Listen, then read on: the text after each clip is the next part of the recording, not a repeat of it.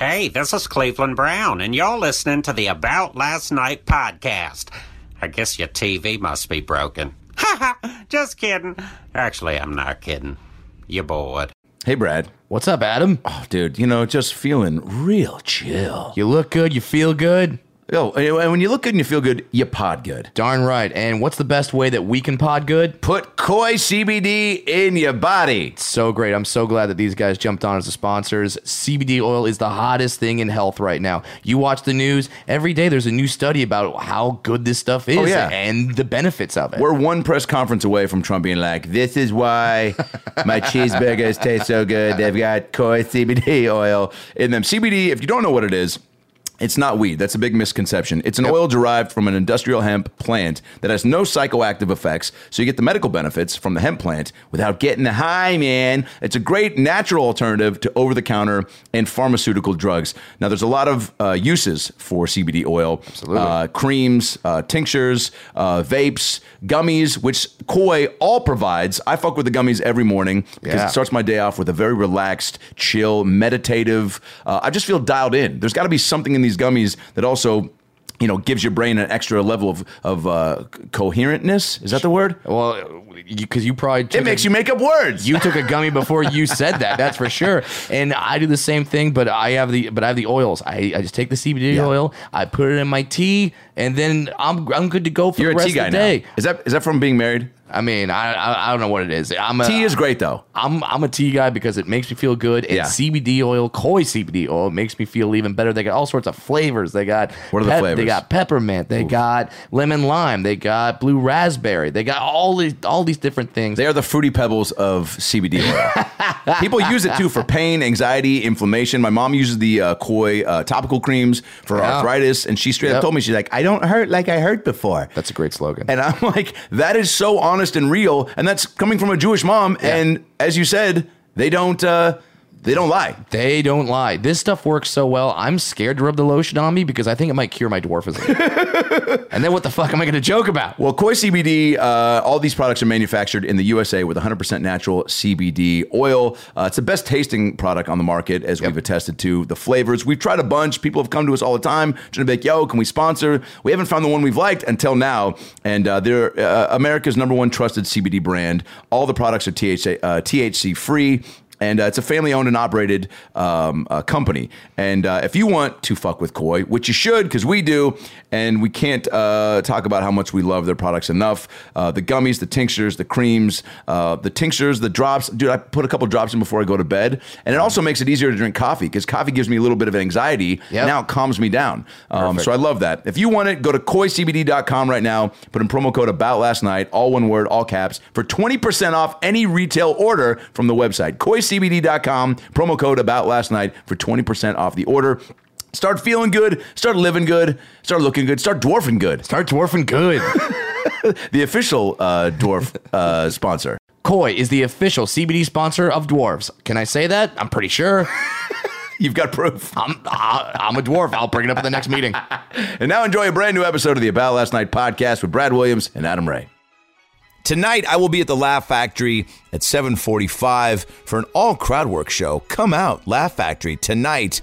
And then tomorrow big show, the Comedy Store main room 8:30 and the lineup is stacked. Me, Bryan Callen, Joey Diaz, Doug Benson, Kyle Kinane, Rory Scovel. Going to be a killer show. 8:30 Comedy Store main room tomorrow night. Tickets at comedystore.com. And then this weekend I'll be back on the road with Dane Cook uh, on Thursday in uh no yeah thursday in uh pittsburgh at the rivers casino uh friday in northfield ohio at the seminole hard rock hotel and then saturday baby mohegan sun arena in uncasville connecticut. Tickets at danecook.com brad williams this weekend is gonna be in new jersey at the stress factory in new brunswick.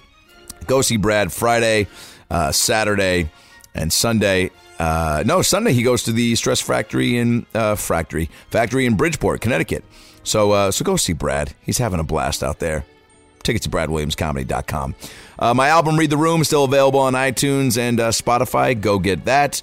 Um, keep emailing us at aboutlastnightpod at gmail.com uh, and tell us why you got the pod, how you got into it, why you love it, because all that uh, free Adam Ray merch is coming your way if you do. Email us aboutlastnightpod at gmail.com. Today's episode is no joke one of my favorite episodes we've done in the history of this podcast. I bumped into this guy at the Robot Chicken 10 year anniversary party. Um, he's an NBA, you know, superstar, dude. Uh, came up uh, in Arizona, where he's from. Uh, uh played basketball college in Arizona. Uh, got drafted uh, by the Rockets. Traded to the Nets. won a championship with the Cavs and LeBron. He's an NBA journeyman, and um, He's been a leader, a starter, a role player, a veteran, won a championship with LeBron, um, a dunker for days. Dude, it's Richard Jefferson, baby. The newest member of the ESPN commentating analyst team. You know him from his killer podcast, Road Trippin' with Channing Frye. I met Richard at the Robot Chicken 10 year anniversary party. Couldn't be cooler. And uh, this episode, if you're a Hoops fan, you're going to love. If you're a comedy fan, you're going to love it even more. Uh, it's why Richard, you know, has been crushing it in the uh, media uh, side of hoops post uh, playing, and um, man, we just we got into it. We came up with some catchphrases for him for the uh, for his uh, commentating, you know, world that's about to go down, and so many great NBA stories, dude. I'm telling you. It's one of my favorite apps. We've been on an NBA kick recently with Blake Griffin and, and Gary Payton, and I just interviewed Sue Bird today in Seattle, which is going to be dope. That comes out next week. But until then, enjoy the hell out of this episode with Richard Jefferson. Uh, follow him on Instagram at Richard Jefferson, on Twitter at rjeff24. Follow me at Adam Ray Comedy on Twitter and Instagram, Brad at Funny Brad, at ALN Podcast. And uh, like I said, email us at aboutlastnightpod at gmail.com. Your favorite episodes, how you got into it, and I'll send you some Adam Ray merch, baby. Of course, comment and rate us on the iTunes page and subscribe on Spotify, iTunes, SoundCloud, wherever you get your podcasts. Watch the episodes on YouTube. This one is up today. Uh, go back, watch the Rapaport eps, the Blake Griffin eps. So many good ones coming up. Uh, Adam Devine, Brent Morin, Henry Winkler. Um, uh, uh, Jaleel White's coming back. John Kite's coming back as we uh, reach our way up to 500. The departure of Brad. Uh, we got a lot of special pods coming up. So make sure you're subscribed so you can tune in and enjoy all the fun. Now that we got the tour dates, Twitter handles, and merch info out of the way, sit back, relax, and enjoy a brand new episode of the About Last Night podcast with the one and only Richard Jefferson.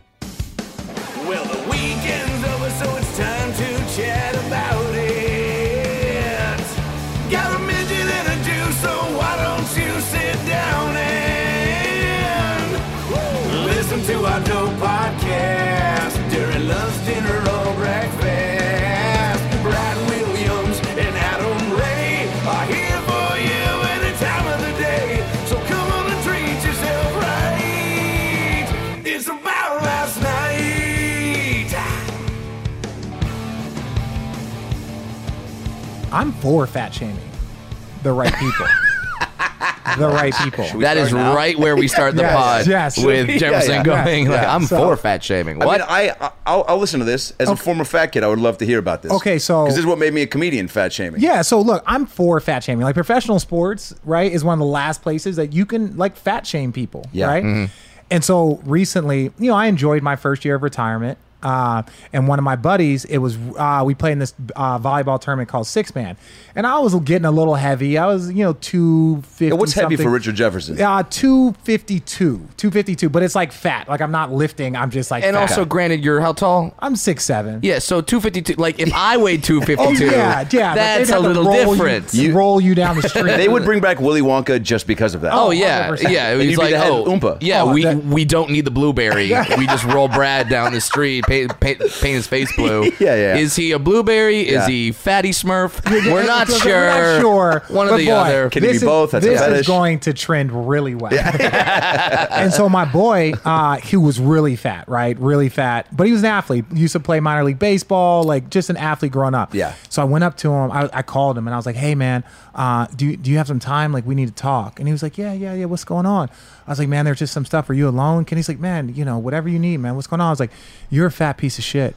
Right. I was like, you're a fat piece of shit. And I was like, you know what? So am I. Like, so am I right now. So here's the bet, right? Mm-hmm. I know, you know, money is not the same. So what we'll do, your 1000 to my 2000 and we'll see who can lose the most weight in 2 months. So it was like I want to say it was August, you know, 5th. And I was like October 1st is our weigh-in date. Right? So who can lose the most weight in two months? Damn. Right? Yeah, and he's like my next door neighbor. I've known him since college. It's like my it's like a brother of mine. So he didn't take offense to it. He was dying I mean, laughing because he was nobody a fat wants piece to of hear he that. was a fat Yeah. piece of shit. But guess what, dude? It, it takes Sometimes somebody. you have to hear that. Yeah. I, dude, totally. I had a buddy who I had to, uh, you know, nudge to get go down the sober path, and Yeah. some, and I was like, I had this moment where I was like, dude, he's an adult. I'm an adult. Should I really have to, you know, take responsibility? But then I'm like, dude, sometimes you need to hear it. Yeah. And especially Yeah. from somebody you respect. So Yeah, and that's and that was my guy. And so it was like one of those things where it's like I needed to lose weight. Like if I would have started the basketball season at 253, the next step Dude, that's you Vin could- Baker shit, Yeah, man. because you're traveling, you're eating, you're in green rooms, you're just like sitting around, like you're working crazy hours. So you're gonna gain eight to ten pounds. Yeah. So then all of a sudden next I'm like pushing 260, and the winter comes, and I work in New York, so it's a lot harder to like you're not just riding your bike, Right, you're not calories. going outside. Yeah, You're- you're, you're just just inside the in whole time. eating and Uber Eats and oh, just Oh, yeah. shitty hours. Yeah. So it's like. It- it's the thing where you, like you don't realize how hard it is for like when you see actors and actresses and, until I really started being on sets I'm like oh they're just feeding you all day Yeah, all day. how the fuck do they expect you to be like and there's just food there. thi- Well, they're the craft ser- I thin. can't imagine what craft services. You know, I was telling you we played in the NBA Celeb All Star game Yeah, yeah, last yeah, year, yeah. and uh, By the way, great shirt. I'm not Oh, trying thanks, to interrupt, but dog. that's yeah, Reading dude. Rainbow's It's, great you know, shirt. I feel like I'm Great shirt. 37. I feel like I got maybe two more years to wear this. Yeah, yeah, As a well, 40 year old dude in this shirt, something Listen, about it doesn't add up. to Yeah, me. I'm 39. It looks like you're, you're like you're Yeah, but like you look like that's you're like 15. the starter. That's like the starter ski- uh, like uh, kit for Dude. for like uh, trying to get young If kids. starter started, Look like the starter kit. You're like, how long can If I you're wear the this? ones about to Reading off on a- Rainbow. If- and yeah, you're just like, you had uh, your- you remember this show? yeah, you don't? I got all the? DVDs Hey, in my house. You want Yeah. a book? yeah, it- I mean, yeah. i- i- If, if there was a Halloween costume that said pedophile Oh, starter oh my kit, God! Reading Rainbow. Lots You know of what? Fuck you guys. This is one of my favorite shirts, and now it's not. Take a look. It's in a book. The Reading Rainbow. I make the kids sing that. Take a Oh look. It's in my No, pants. You just go along. You go, you go along with the, with a little Pied Piper, like just like whistling that Dude. through a flute. Somewhere LeVar Burton is just. Yes. Um, so uh, NBA celebrity La- game. LeVar- NBA celebrity game. Yeah, so yeah. the snacks they had in the uh, even in the Oh. back, like Brett and I were like, Jesus Christ, they had like. I didn't realize Gatorade was like like, I granola fucking, like, you could shoot and, up some like, fucking Straight sugar. I mean, it was. Yeah. But they had bars. They had like everything back there. So I was like, this is the celeb game, and like I see like Ray Allen walking by, being like, I don't eat that shit, and I was like, yeah, yeah, me neither, Ray. We're, we got the same body, man.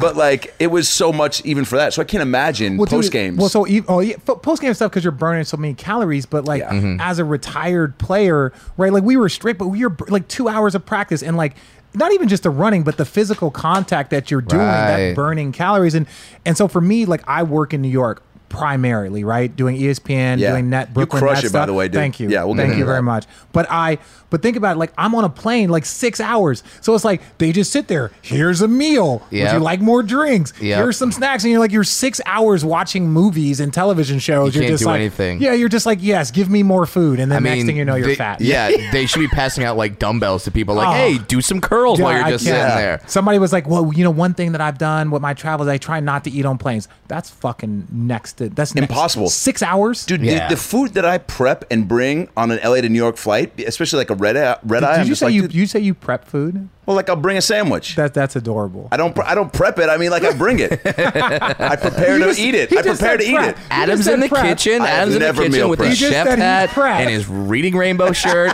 Yes. and a kid duct taped in the corner, and that's what he's doing. How dare you? His We name's judge. Caleb, and he's quiet. Yeah, is it? Uh, what? Who would you see? Like, obviously, Shaq comes to mind as like one of the guys who could just eat anything because he was burning so much stuff and still, but like had an appetite. Was there was there certain guys that that burned that many calories but couldn't go to town because their bodies just weren't adding up? Or? No, there's a lot of guys, right? There's a lot of guys. And- Metabolism. yeah, your metabolism, and as you get Mm-hmm. older, you see that. And when guys are super young, they spend their whole first part of their career trying to bulk up, Yeah. right? You look at what Giannis has done. You look at Yeah. what Bron did at the beginning, and then next thing you know, Detlef Schrempf, then- yeah, yeah, Detlef Schrempf, huge, right? huge. Vin Baker, just trying to Just like jacked. just, Michael like, Cage, attacking if you on really wanna get into it. Oh yeah, we'll go with the All Jerry right. curl. We'll talk about the curl in a second. right? But then all of a sudden you see them get later in their career and then they try and lose weight, Yeah. right? Because it's that pounding and you're like, okay, Yeah. now I need to slim up. Dwight Howard is like Right. as skinny as he's ever been because Crazy. you're trying to get some of that lift back. You're trying to lighten the load on your joints. So it's like you just have this evolution of guys, and you see it now because we, we watch it so much for 30 years. Mm-hmm. Guys are super skinny because Yeah. they get drafted in 19. Right. Then they spend that first part of their career trying to build build weight. Giannis is fucking huge. He's jacked Yeah. now, dude. Jacked. adds a whole nother a arsenal. whole nother to his arsenal, game, right? but I guarantee you, it's gonna slow him down? no, no, no, not slow down because right now he's at his peak. But when he hits 30, 31, he's gonna want to like shrink down again, and yeah. slim down again. So it's that that's just the evolution. So, so do we all just have to hire Tom Brady's trainer and then and then, I'm then we can play forever? avocado ice cream. Fuck Tom Brady. like I'm not. Like I'd rather just. I'll just accept heart disease. I'm be really honest at this point in time. I'm not doing avocado now, ice cream. now, because you, because according to your Wikipedia page, and I and Oh, I shit. and I looked this up, like you're not you unretired, right? That was like I retired when Yeah. we You won a could still play, championship. dude. we reti- I retired when I won a championship. That lasted Yeah. a good 48 hours. Sure. Because they told me they were going to pay me more money to come back, and I thought we'd had a ch- I thought we were going to be the best team and we would Mm-hmm. win a championship again. Then fucking Kevin Durant, that stud, went to went to Golden State. Now, when that happens, dude, you guys around the league talk the same way we saw on like the Talking Head shows, where everyone's like, "Dude, like you joined the guys that you were trying to beat, Uh, or you do know you what? see, th- this do you is what see I'm what he's say. doing?" I was not. I'm. Not, I was never a great player. I think that's more Well, of a conversation. well, What are you no, talking about? I was a That's very BS. good player. I was a very good player. Which not a in the NBA. yeah, a very good. Player, like I feel not- like I'm a pretty good 24 hour fitness player. and you probably are, Thank you. right? Uh, but I will you. say this: that's a conversation for the great players to have, Okay. right? Mm. That are trying to like battling each other for legacy, whether it's LeBron or Steph or Kobe or like that's an MJ. Like those are the conversations for those guys. The next level guys are like, well, fuck it, that's unfair. It's like when Ray Allen went to the Miami Heat. Yeah. you're just like, Wow, I know. Or the Celtics Yeah, even. yeah. Even the- it was like, yeah, there's, But what yeah, are we they- gonna do? We're, yeah. we're just out here battling for second. We're Yeah. like, that's it. you really think that, huh? Well, when that happened, I knew we had a chance, but it was like those guys were so good, and Kevin is Kevin is so good. And, They were good without him, man. And it was. And I, do you get uh, annoyed when you hear the people that are? And I just saw you. I think it was on the jump. Go to um, what's the guy in the Clippers? Uh, big hair. uh, Um, uh, uh, Montrezl. Yeah, and you were Oh, like, okay. dude, and I, this is why I love you on the shows and why you're so good. A, you're just a good conversationalist, but you just like shoot people straight, and you also can relate to players and uh, non-players. But you were like, dude, come on, be straight with me. When you got Kawhi and PG, you were like, all right, if we don't make it to the finals, I think you said it's a wash of a season, and he was like, I mean, you know, like it's a, it'll, it'd be cool to get there. You're like, no, no, no. It's a wash, of a season, yeah, and he a- was like, "I mean, we, we'll make the playoffs probably." And you're like, "Dude, dude, it's," and he was like, "Yeah, it's fucking. It'll be a bummer. Like it'll be. Uh, it won't matter." Well, and, and look, I have no problem with him. You know, as he's still a young player, Yeah. and he's very, very good. I have no problem with him saying that externally, but Mm-hmm. inside that locker room, I know the truth. Like you got a guy like Paul George, one of the most versatile, one Come of the best on. players in the league, and then you got Kawhi, who's a two-time champion, you know, two-time Finals MVP. Only gonna get better, Only gonna get better. Yeah. And, and this is the thing. It's like. Dude, inside that locker room, if you don't win a championship, the, and it doesn't mean that you can get to the finals and you lose a battle. Oh, our season was shitty. But Mm-hmm. if you guys lose in the second round, if you guys don't make the conference finals and your team is primarily healthy, Yeah. that's a failure of a Yeah. season. Yeah. And that's not to say that you guys are failures, but you have to recognize your own ceiling first and say, like, every day we're going to practice. Every day I'm going to eat right. Every day we're going to focus because that's our final goal. And if you don't have that focus, then sometimes you fall short and that's how you become, you know, disappointed. But now, when you have teams like that, is there like, like, is there everyone on board, or are there guys where you got to really like pick them up and be like, "Come on, like we Yes. have a goal here." Yes, very rarely. And Mm-hmm. even and again, you look at Golden State, like, like Kevin Durant, you know, was having an all-time historic run in the Yeah. postseason this year. Yeah. Injuries is something that can derail your team. Like Sure. I, I love Toronto. I will tip my hat to them. They would not have won the Come chance if on, Klay Thompson dude. would have been healthy throughout. That's probably a seven-game series. Why do people sleep on Klay as Yeah. being like the, they don't? Do they? I, don't know. Not, not, no one. Not in the no- conversations no- you have. No one that we're playing. It's like this Yeah. dude is a, like Klay and Steph and even Kevin. There's few players that you can do everything right and they still make a shot. Yeah. like that's that's frustrating. Because what? Just this because it's just they it's that the- the quick. reps it's that good. yeah. It's not even reps. Like it's just a natural ability to do things that no one else can do, and they just all happen to be on the same team. I mean, he had a was it a knee injury before he tore uh, his Ankle. a- ankle. Ankle, I think that he, he- was playing with when he scored 31 before, right? Yeah, and then and then he tore his ACL, and he and he thought he was fine. He just thought like it hurt. He Right. tried to come back and play, and then He hit, after like, the- two free throws, and yeah, he's and like, yeah, nope. no, no, no, this is not. And all of a sudden, You got lucky with injuries in your career, right? To kind of uh, I was stay very away. fortunate. I was very, That's a very big part of it, right? Huge part of it. And that's the thing. It's like, yo, you don't ever want to criticize like Boogie Cousins, Yeah. you know, and we're going to talk about on the court. Yeah. What he's dealing Mm-hmm. with on the court, that's tough. Isaiah Thomas, like lots of guys. Yao Ming, look at the history of sports. Dude, Brandon Roy, Brandon Roy. Seattle boy, Sure. Yeah. that one. I mean, Like- there are so many cases of, of that. Yeah, that Greg you just- Yeah, oh my god, right? and Like, you can't you- avoid it, can you? No, no, 'cause You can train and prep. There's one one thing about being a professional athlete is whether it's in baseball where it's the you know 160 games basketball Right. you, it's the 82, yeah. ability to handle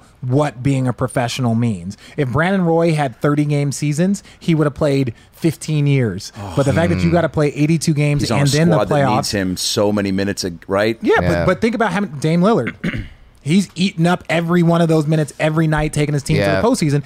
And there's not a disrespect to Brandon. It's not anything that it's his fault. But Dame Lillard is better equipped to handle that than Brandon Roy. Yeah. And Brandon Roy was special. yeah. So like, so like when you, uh, when uh, are there teams out there that know the guys are like, okay, you cannot play eight, you cannot play eighty-two, so we're gonna like we're gonna curtail your minutes. Like I like I know Pop does that a lot on Yeah. like back-to-back nights where he doesn't want his stars playing in that second game because he wants to keep them fresh for the playoffs. Like, is that let like like is that a real thing? Yeah, that's a real thing from the standpoint of like guys.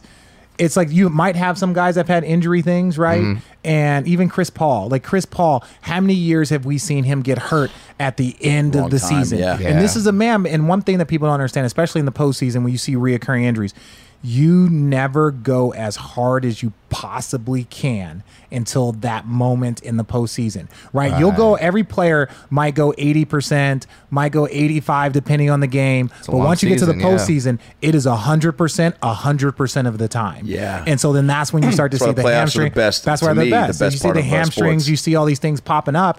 And it's just it's you try and conserve guys because you don't want to push them, but it's still when you get into that deep, deep fire, like in the postseason, that's when you see it. it's also kind of an interesting thing to do that because you're, I guess, training your body to almost go at 80%. And then when you ramp it up, expecting your body just to catch up, right? And Yeah. like not have Well, that- muscles flare up. Well, but that's what we're talking about fat shaming because it's like, yo, if you're carrying an extra eight pounds, it might not kill you in December, it might not kill you in January, but when you're going against somebody that is in peak physical condition Yeah. and you're having to play 40 minutes chasing them around, eventually you can't hit a shot. Yeah. Your legs are exhausted because they're ha- so it's like that that 10, 12 pounds, that eight pounds, like that stuff catches up to you. So you're allowed to fat shame people. I mean, my boy Shawn Kemp uh, was able to play still at almost 300 for a couple years, which was crazy. When he was on Portland and still hitting jumpers and still getting the lane, I was like, dude, you see how you're doing it at this size? Drop maybe 30 to 40 and like to still be doing it. That shows you how crazy of an athlete he was. He was amazing. I think that's the one thing that's probably keeping him out of the Hall of Fame, right? Had he Because maint- even two more dope years, two I more think dope he'd get, years, right? he'd be a Hall of Famer because he was like the first 10 high school kid. He was a rain yeah, what'd you think of him seeing coming uh, coming out? Dog like Shawn Kemp. Like so, my favorite dunkers, my favorite dunkers until Vince came along. Before because we were. I was still in college, so I was like Vince, and then we became teammates. It was Dominique Wilkins and Shawn Kemp, like that long windmill. Like I did windmills basically because I loved Shawn Kemp and I loved so Dominique. Like, dope, those, are my dude. two favorite guys. Those are those are dunkers that it, it just seems like if they pulled some dunks in a game, like it would demoralize the other Oh, team. yes. like like just Oh, oh Stuff well, that you would do in a dunk contest Yes, in yes. practice, they were doing. And MJ, you don't disrespect MJ. Yeah. MJ is well, MJ. Yeah. Go yeah. He's. MJ, but MJ was like dunking on people, the fadeaway. Like Dominique and Shawn Kemp were just physical specimens Yeah. that were like trying to break the rim Yeah, and anyone in its way. Yeah. Right. And so, like, I don't think MJ was like that. MJ was like, I want to go take down the big fella. Yeah. I have some sexy shit that no one else can do. Yeah. That's. MJ. Dominique and Reign Man were trying to obliterate everything. They're Now- trying to make posters yeah. They're kids' trying to make posters. that I Is would end there- up eventually kidnap. I- i- is there is, is there something to that to where like because we had uh, Blake Griffin on the podcast and Yeah. obviously he's a big dunker Blake like is one of them. can those dunks if you're on the other end of that, can it, it can that just kind of shut you down for a few minutes? Uh, well, yes. Like I, I'll say this: more timeouts are called after dunks than Mm-hmm. anything else. Because a dunk is a complete break in your defense, right? Yeah. It's not a layup. It's not a floater. It's like it's like a guy just went through the the, the most the crucial part Yeah. Yeah. of the game. We're trying to stop him from there. He went in there and just. It wasn't like he got he obliterated. Like yes, Which is great for the fans because you get the instant replay, but for the player, it's like now you have more time to sit on the bench and kind of wipe the oh, nut sweat Oh, and, off and, your and face. guys start doing this, like you start hitting your. Yeah, I was gonna say, you start hitting your guy. Yeah, yeah. Now, and especially because I came in, it was like pre-social media. Now, guys, if you get a dunk in the first quarter, Yeah. like the guys going to halftime, and like, yo. Yo, look at this! Like, like showing, for like, real? yeah, Yeah. guys are looking at House Isn't of Highlights, crazy, ESPN. Everyone's looking at the stuff at halftime, being like, "Oh, like, yo, look at this, look at this. This is what we're doing before the coaches come in." Like, that can hurt. Yeah. That can hurt and help your image. Yeah. Yeah, oh yeah, Because some of that stuff can go viral. I mean, it's not like it's, It's- you're not going to lose a contract because of dunk. No, because it's it. What you know, the crazy thing now is it, it's everything is viral now, Mm-hmm. right? Like a dunk now or a crossover is viral. It's always going to because it's like it'll go House of Highlights, House of Hoops, Sure. you know, ESPN, Yeah. Bleacher Report, all of these things go down, and then the news Shaq cycle change, Shaq, and then the news cycle will change the next day, right? Yeah. And then it's like it'll be another dunk and another sub. Which, by the way, is a I think a, uh, an incredible advantage that uh, the NBA has like welcomed and embraced. Right? Yeah. I mean, the fact that like we don't Ronnie- fight people for footage. What's that? We don't. They don't fight people for footage. No, dude, No. but like uh, Ronnie 2K having him on, and, and he was talking about that with the game, even, and the and the players tweeting things out and talking about the game. I was like, social media and hoops have really like found an, an incredible relationship. So I was on. and you're a fucking great example of that. I was on the team where Charlie Villanueva was the first person to tweet in the middle of a game. Mm. so he had a bad first half. He had a Yeah. bad first half, and he tweeted. Now again, no one really knew who Twitter was. Like it, Twitter was like it was there, but it was Yeah. still again. This was in 08, maybe Okay. 09. Right, so he tweets like, "Hey, tough first game, got to pick it up in the second half," because that was like, okay, Yeah. you just tweet things, right? Yeah. whatever characters. Yeah. NBA, and he goes out, has a great second half, and then it goes everywhere. ESPN is like, "Yo, Charlie Villanueva tweeted at halftime," and then the NBA came up with a new Hmm. rules, and everyone was like, "What's what's Twitter?" And then Twitter was like, Psh, because it was like, Damn. "Oh, that was," and I'm not saying that's why Twitter became successful Yeah. by any Sure. means. I'm just saying this brought it to a consciousness that that had it, it hadn't reached yet, and then it started to blow up. And then because the NBA made rules about social media, saying you can't tweet up to 30 minutes after a game and stuff like that. So once you start making rules about it, then it started to kind of snowball. Man, and, and it's interesting because I was going through your, going through your social media uh, when we were prepping for this interview, and yeah, Look at you doing the work. Of course, and but like I see like I meal Kevin preppy, Love pod preps. like commenting on your shit, and Oh. like you see the other NBA players. So like you guys are you guys are in that network. You guys are definitely looking at it lo- like looking at each other's stuff. and I look at it just to talk shit. Yeah. Mhm. Right. And so when I, because I troll in like random ways, and so I, I I have to be very careful. So I will admit, like, as much as I've been active, I, I didn't join Instagram till about a year ago. Yeah. I didn't join Twitter till like just p- this past April. And well, that's all fine. OJ just joined Twitter, Yeah, so you're not. You know, you and him. Everyone's late to the game. yeah, yeah. The juice. Uh, so no, so it's like I, you know, I'm still learning how Yeah. to do it, but I do enjoy like because my teammates know my personality, and so Mm-hmm. like when I when they post something and I talk shit, like it makes them laugh. Yes, it's public, but it's like it's more just to fuck with my boys. How important is it to uh, being not only uh, in the NBA, but now obviously with the podcast Road Trippin', Yeah. which, uh, as I was telling you, man, one of my favorite pods. Oh, the thank you, shit. thank you. And I also feel like you, You and Channing Frye. Yeah, man, Yeah. you guys, I feel like have definitely pioneered. I mean, you tell me which ones came before and after, but I feel like Nothing. nothing, Nothing right? before, nothing when I saw it. I was like, oh, and I was like, th- why hasn't this happened? we were the thirty first. years ago. We were the first. Yeah. we were the first, and and it was again. It, it's all timing, and I wanted to start it, and I can't. Channing Frye was supposed to be the first guest. Like you know, we grew up. That's my that's one of my closest friends. Yeah. We grew up together, and That AZ squad was- yeah, I mean, it too also. Yeah, it was We'll amazing. about- yeah. And then Allie Clifton, I was like, hey, let's do a podcast. Let's do a podcast, and she was like, oh, okay, cool. She got permission from Fox Sports. Then I was like, Channing, Channing can be our guest. Channing can be our guest. So Channing comes on. We do like one like practice one. We're shitty at it. You know, it Yeah, takes sure. a while to Of get your course. rhythm. Gotta get then, reps. the, then the very next time we're in our trainer's room and uh, Kyrie comes knocking on the because the trainer's room have a bigger room because that's where guys get treatment. Yeah, sure. Kyrie comes knocking on the door. Say, hey, what are you guys doing? I was like, what are you doing? And he's like, oh, I just came to get some Advil. What are you doing? I was like, oh, we're recording a podcast. He's like, all right, I'll sit in. And we were like, all right. You hadn't even thought of that as an option, huh? Well, it was, It was the first one, yeah. It was like the first or second one. Yeah. So we were like, well, we were going to ease our teammates into it. We want to be like, hey, you want to be a guest? And so once Kyrie sat down, and it was fun. Wait, was that the pod where he went flat earther? That was a couple pods later. He went flat. Okay, earth. Yes, okay. That was that was. pro- I, I- honestly, it was probably like two or three podcasts later, and then and then a- again, it was very similar to the Twitter, Yeah. right, where it was like local people kind of knew, but once that flat Earth shit, it just blew it Yeah, up. yeah. And people were like, "What the fuck is road tripping? Are these guys really saying this shit on?" Well, on dude, it air? gave fans like this amazing insight into you guys hanging out and talking like people, Yeah. and not seeing you in post or pre-interviews. Mm-hmm. And you have Yeah. people, you and Channing, that like are able to bring the best out of people, and that everybody like clearly. And that's what I wanted to ask too. Like, I don't feel like everyone is as um, personable and as easygoing as like you and GP and Blake, and able to like be comfortable in their own skin and do this type of stuff. Right? Is it kind of? I mean, what percentage of the guys Well, you feel I, like? I think I think one of the okay. So Channing and I, like, I wanted to do media stuff, right? Like, Always, so yeah? All, not always, but I kind of leaned towards it. I avoided social media because.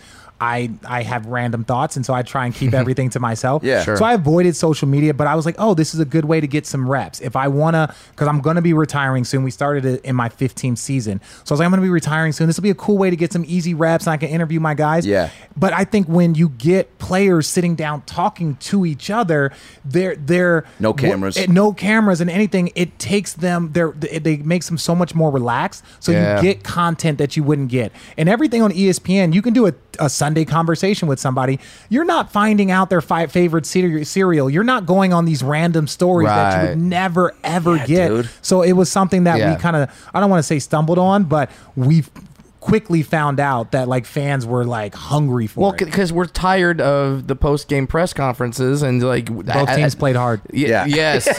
Also, you're not going to tell a reporter. You're going to tell Mark Stein what really happens on the banana boat. You know? No, Yeah. no, Yeah. and it, and it was cool because we did a lot of different things. Like we recorded on a plane, Yeah. So we were the mm-hmm. first ones. Yeah, that, it was like great. we like played Boston, flying to Atlanta, and we're like, so tonight's game, you sucked in the third quarter. What the was wrong with you, Dude, And it's yeah. like, yeah, and it was like people were like, and we're like, hey guys, sorry for the audio. We're on a plane, and it was like, yo, even to this day, I don't think that that's ever been done. No. We had to cut it because our training staff, because like we were in their kind of cubby area because Yeah. they had an open table, and they're like, listen, idiots, like this is the only time for us to sleep. And it was Yeah. so we did it like three or four times, and we had to kill it. Sure. But it was like, you know, we had five or six guys. I remember one podcast where we were just passing the mic, and it was Tristan, Jr., Bron, and Yeah, dude. Kyrie. Everyone just back there telling stories, and it was like.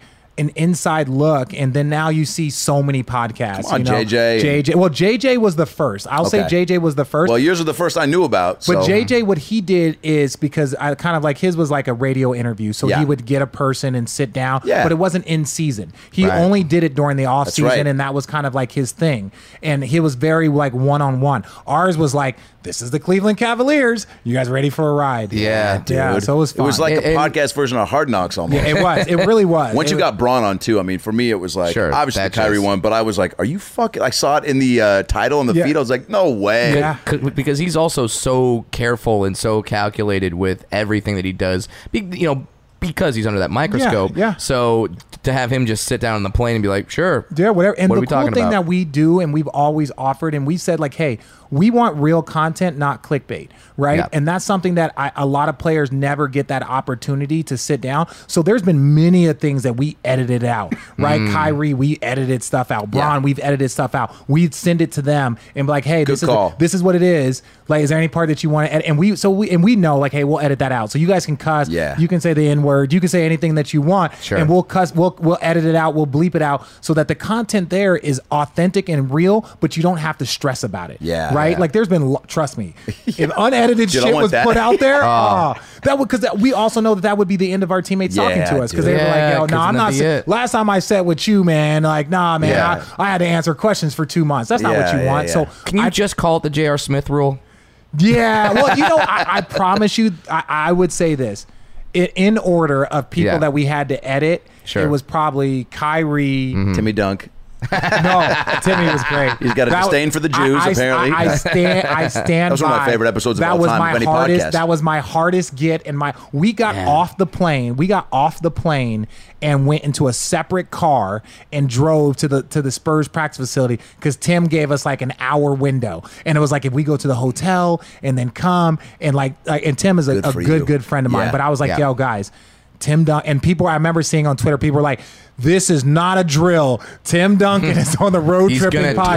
talk. He's going to talk." and so good, He's so dude. fucking funny. Like after that episode, I was like, "Oh, is this the start of the Tim Duncan Dog- spin-off dog, podcast?" He's so funny, right? And that's something that, and You and that's Blake where, said the same thing about him. and and he's fucking hilarious. Such a dick. He is such a dick. And like I take it well, Yeah. right? In the sense of not dicks, but I take it well in the sense of like I take it when judgment. people talk shit and when people like like like I can like you can fire at me. And Yeah. so like he loved that because we used to go back and forth and Sure. sit next to each other. Trash. And Tim's one of those people that if you talk to him about anything other than basketball, he's excited. Cars, video games, like like comic books. He Yeah. his lights up. Talking about basketball, he's like, yeah, well, you know, well, you know, it's good. I, I had a good career, and you're like, fuck off, dude. Yeah, Yeah. right. That's what he does all the time. I mean, I have does. to imagine. But I mean, do you?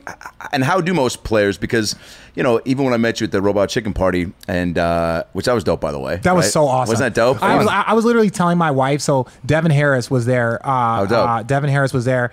Uh, we met up. So both of us know Seth Green really well. Cool. Right. And so like Seth, I met in 04 in New York. We used to play ping pong in my house, and we've just Yes. been we've just been friends for for years.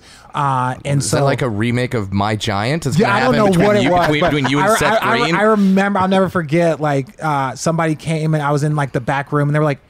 Is Seth Green in your apartment playing ping pong, Yeah, yeah. talking shit to people? And I was like, "Oh, Seth's here, cool. Yeah. tell him I'll be out in a minute, right?" And it was like, but he just you guys know Seth. He's been on the pod, yeah, he's the best. most awkwardly nice individual Totally. In, that I've maybe have ever met in my Yeah, life. yeah. And so, you know, when I got this invite, whatever, but uh, my wife and Devin were talking, and I'm like telling them to shut the fuck up because I'm so locked in Oh, at yeah. everything. It was Yeah, cool. Right? It was so so, cool. And I was so happy for them 10 years and, you know, to be doing what they were doing. Like, even when we got out and they had the shirts, right? I was like, babe, do you want a shirt? She's like, no, I'm fine. I was like, yeah, we'll take two XL. She wants an XL. Yeah, yeah. She wants an XL. By XL. the way, one of those actresses on stage nearly decapitated my wife with that damn Yeah. t-shirt Oh, pregnant cannon. wife. it, it was no, it was no joke. Yeah, like those cannons. She was like pointing it down and what like, is shirt this the was it? Was it the shirt that they gave mm. away? Well, they we didn't get it because my wife was too busy ducking, Yeah, and it's unless yeah. like the person behind us got it. Today's episode of the About Last Night podcast is brought to you by Koi CBD. Ooh, CBD oil, baby. Feeling relaxed just hearing me talk about it, aren't you? If you don't know what CBD oil is, don't feel like a dum dum. Adam's here to tell you. CBD is an oil derived from industrial hemp and has no psychoactive effects, man. So you can get the medical benefits, okay, from the hemp plant without getting high. There's no weed. You're not going to get paranoid. It's a great natural alternative to over the counter and pharmaceutical drugs. People use CBD oil uh, for pain, depression, anxiety, stress, inflammation. Uh, new benefits are being discovered for CBD oil all the time. My mom uses the topical cream from Koi CBD. And uh, it's helped immensely, uh, which is big time because she's been having a, a tough time with arthritis and finding uh, a solution. And Koi CBD is stepping up to the plate with their topical creams. They've got uh, uh, tincture uh, droplets, vape pens, edibles, pet products for your for your dogs and cats to ch- to chill out. Come on, it's a stressful life being a cat and a dog. You want to chill out? Get some Koi CBD treats. They got topical products and more. All their products are manufactured in the USA with 100% natural CBD oil.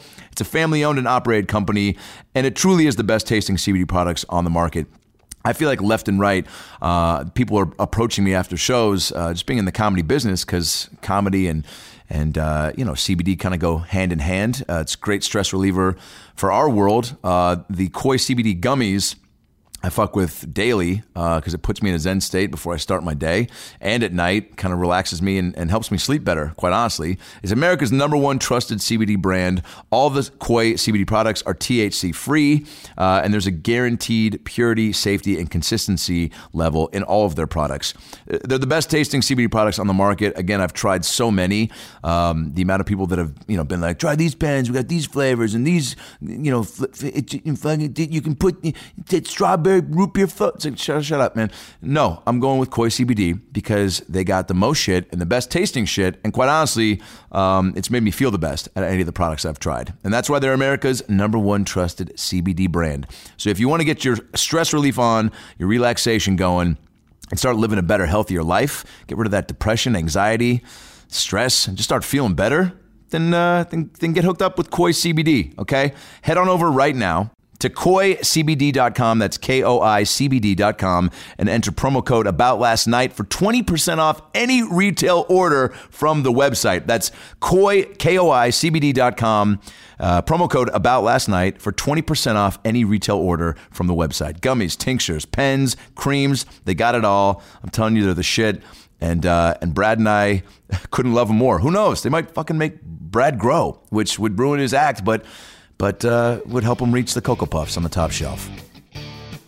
Is that uh, one of the shows? and like, what do uh, like when you guys are on the road and stuff? Are there is there time? Blake was telling us like once the season starts because you know we're talking about having an off season and what Yeah. do you do and how do you, he's like I'm trying to you know find ways to enjoy the summer more because Yeah. the season starts and it's so regimented about what you eat, what you do, free time. Uh, Right. So like, are there shows and movies or on planes? How do you? Yeah, so for me, I try not to watch movies during the summer, right? I try not to Mm. watch movies during the summer because I know I'm gonna be sitting on a plane. So I like I'll watch shows, I'll watch movies that that that, that might have come out, unless it's like one that I gotta go see, like a, a John Wick, a, Sure, one of the sure. one of the Marvel movies. Like if it's, it's something that's Air an Bud experience, 20. Air Yeah. 27, Yeah. like Yeah, you know, like Space Jam 4, like those are the ones that you Man, gotta go see.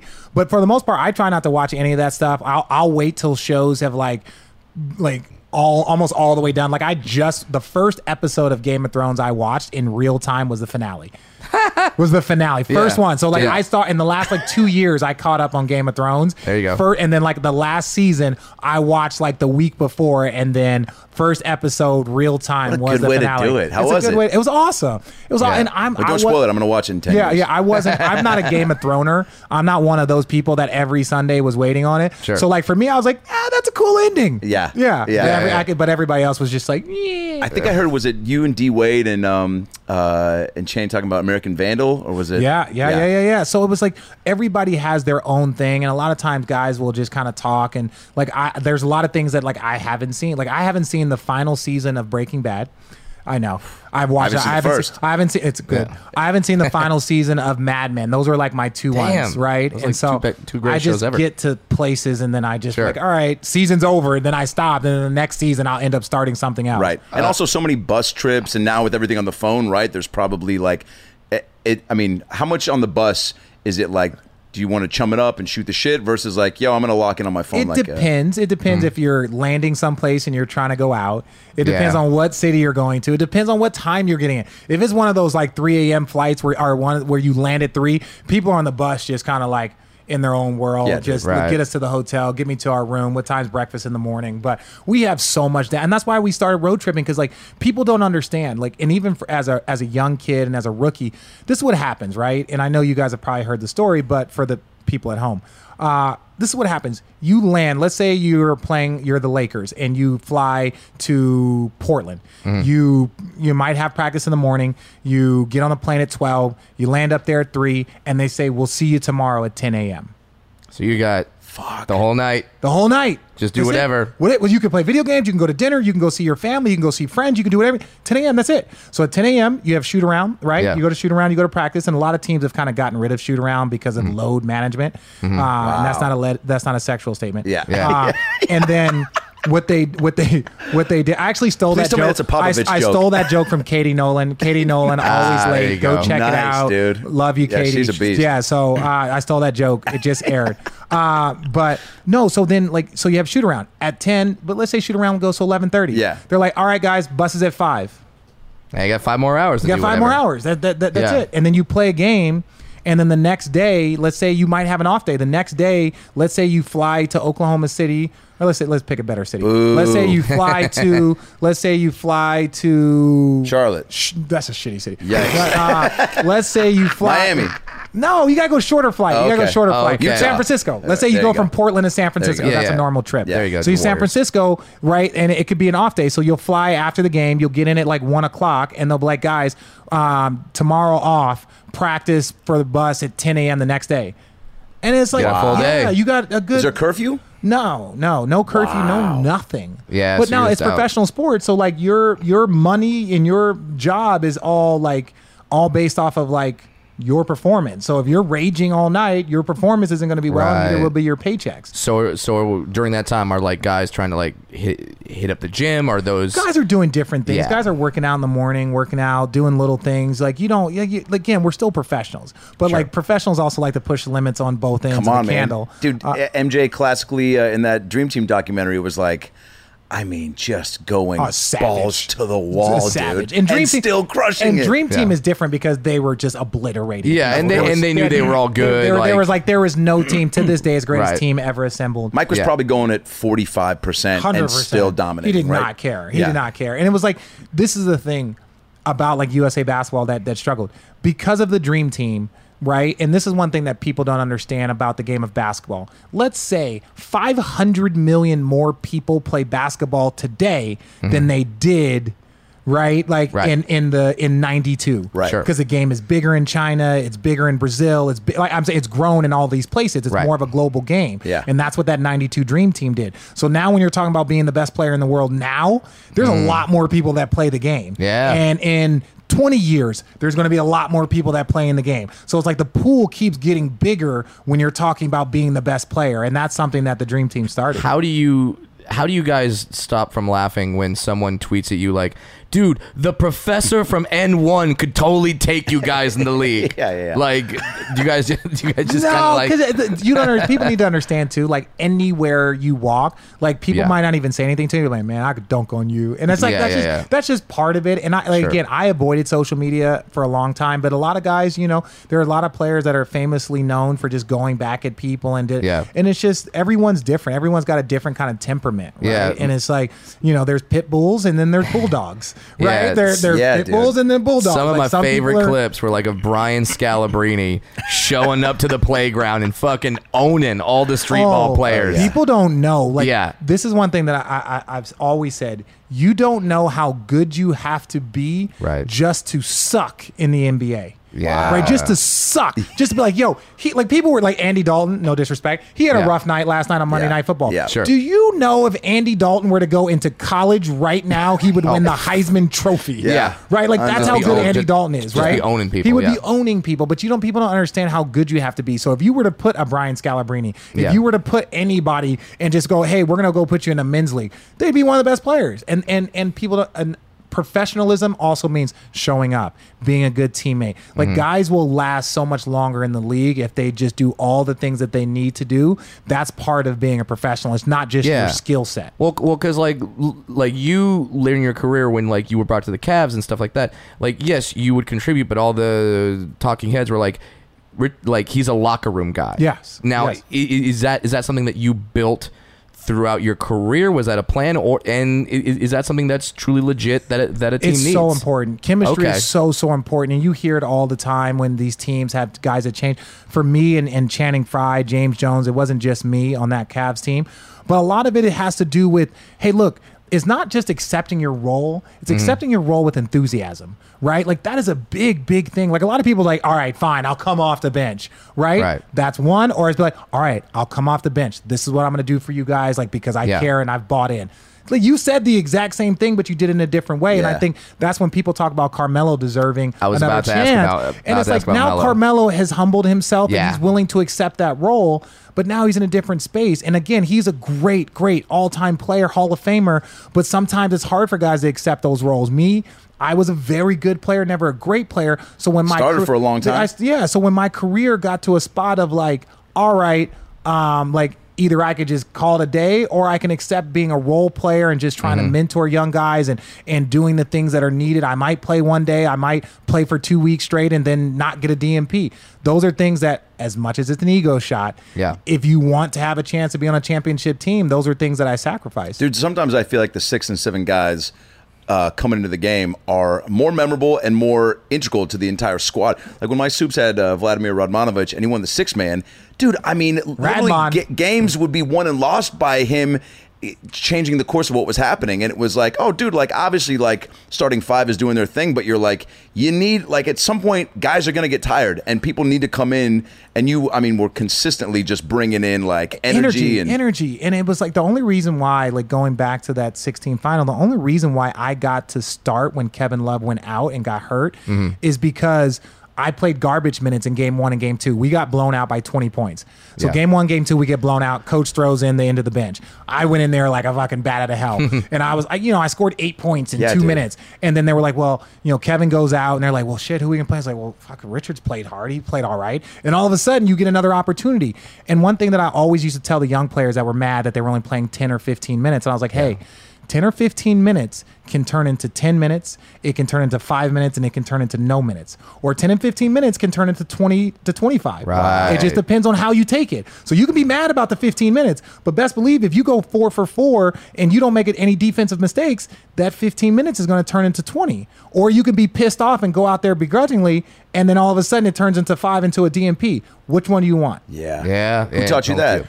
Ah, God, Yeah, Popovich. Yeah, I was I was gonna about to say, say Pop. Popovich. is Pop truly? I mean, do Yeah. you feel so? I mean, what a career! Like the things you've gotten to do, but like playing for certain coaches. Does when does that become a thing of like, oh, it'd be cool to get to be in that system for a look, minute? San Antonio people hate me, but um, Beto loves you. Yeah, yeah, Beto, I love Beto. Uh, Mm-hmm. But one of my things that I learned in San Antonio, and I know it, it'll sound very cliche, but it's it's not your situation that dictates your success. Like it's how you handle your situation, right? Like I know that sounds like the fucking title of a book, but it's the truth. It's how you handle it that will dictate your elevation, that will dictate your altitude. And so, you know, like for me, learning in there, and I, you know, again, maturity and learning how to handle some adversity. Like if you don't handle it well, you could either keep going down that path, or you'd be like, hey, the next time I'm in a situation that might not be perfect, I'm going to handle it better. And so, like that's was part of the progression for me as I got older and became more of a veteran and, and a role player. Is Yeah. like, okay, I might not play, but I'm going to work out. I'm going to do all the things that are needed. And then lo and behold, I got an opportunity to play for a championship. yeah, dude. What? Uh, Yeah, take- does, d- d- d- does he do anything different? What does Pop do that's like? because I've always wondered when they say coaches like Pop is the great uh, is the best right now, or Bill Belichick is the greatest. Like, what Larry is he- what what what is he doing on Who a week to say? week? Larry basis? Brown. Don't, don't ever fucking say that name. again. Say that. Why? Why? Say that name. Why? No, he was my coach in the Olympics. Larry Brown is a Hall of Fame coach. Yeah, but- but I wouldn't put him anywhere near the same as a Belichick or anywhere. I Really? like. I wouldn't put him anywhere about near Coach Pop. Carroll? Pete Carroll. Coach Carroll? Yeah. I really like Coach Carroll. yeah. Coach Carroll's damn near 70. Coach Carroll lives like three houses down from me. Shut up. Yes, yeah. And, and, There it uh, is. Kick in- with him? in Hermosa Beach. Yeah, I've, I've played volleyball with him. He Uh, plays volleyball. yeah. His daughter. I sprained my ankle getting out of an Uber two nights yeah, ago. his his his, uh, his Jamie. wife his wife played volleyball. Jamie, I, she- Went to did SC she- with her. At SC, yeah, Yeah. One of my you know good friends knows her, and so we used to always kind of play right in front of her. house. To this day, we play on 28th Street, you know, right by their house. There right? you go, So, 28th Street, everybody. yeah, Go. they live on 34th Street, Yeah, but like we play right that by out. their Yeah, house. bring your popcorn. out. We'll that out. Uh. Yeah, no, no, but like so, like what does Pop do? Yeah. that because because you played for a few coaches. he just he just there is no excuses right there is no excuses and he is he's he's like a drill sergeant that you love right Yeah. and i will not be the player that i i grew to be even later in my career without him teaching me and fucking whooping my ass and, Yeah. and fucking I, I just He's got an he- angry side, he- huh? he's oh yeah he's, he says yeah, i'm gonna go full fucking serbian on you that's what he says right that's what he says uh, i hope he's serbian Yeah.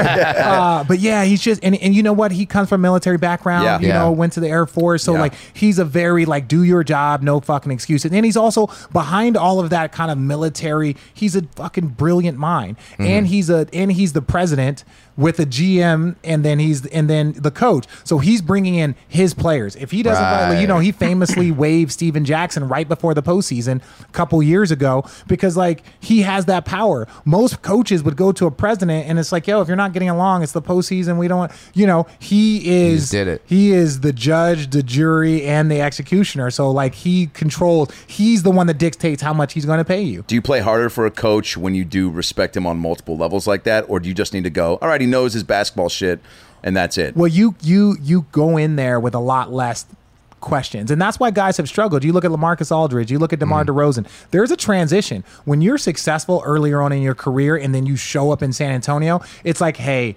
we appreciate everything that you've done to get here. Yeah. We respect your talent. That's why we have you here. But this is what we're going to need from you. Right. And this is how we are going to play. The ball's not going to go through Yeah, you. You're and not this- this- doing not- ISO ball, Yeah, nothing like that. It's like if you've been serving at Applebee's and then you become a manager at Cheesecake Factory. It's They're like, different. dude, we love what you've done at Yeah. the Bees, but we got a bigger menu we got here. a bigger menu here, so Yeah. we're going to need you to know a little bit more. Yeah. All right, and so Yeah. it, it's that's what's different there, and it takes guys a little bit of time to adjust. Yeah, because not everybody can adjust like that, right? No, because you because you understand, you know, guys can be studs in high school, studs in college, go to a franchise, and you know, all of a sudden get Killed everything that intramurals they in want. college, yeah, me, done every yeah. like you did, and so it's like, and just crush all, you know, for eight years, be Yeah. a six time All Star, and then you show up to a play. But even if he didn't win a championship, you show up in San Antonio and he's won five, and he's like, well, okay, that's cool. This is what we're gonna do, and that's a mind. That's a mind fuck. That's an dude. emotional change. That's a- check your ego. Yeah, It's at the door.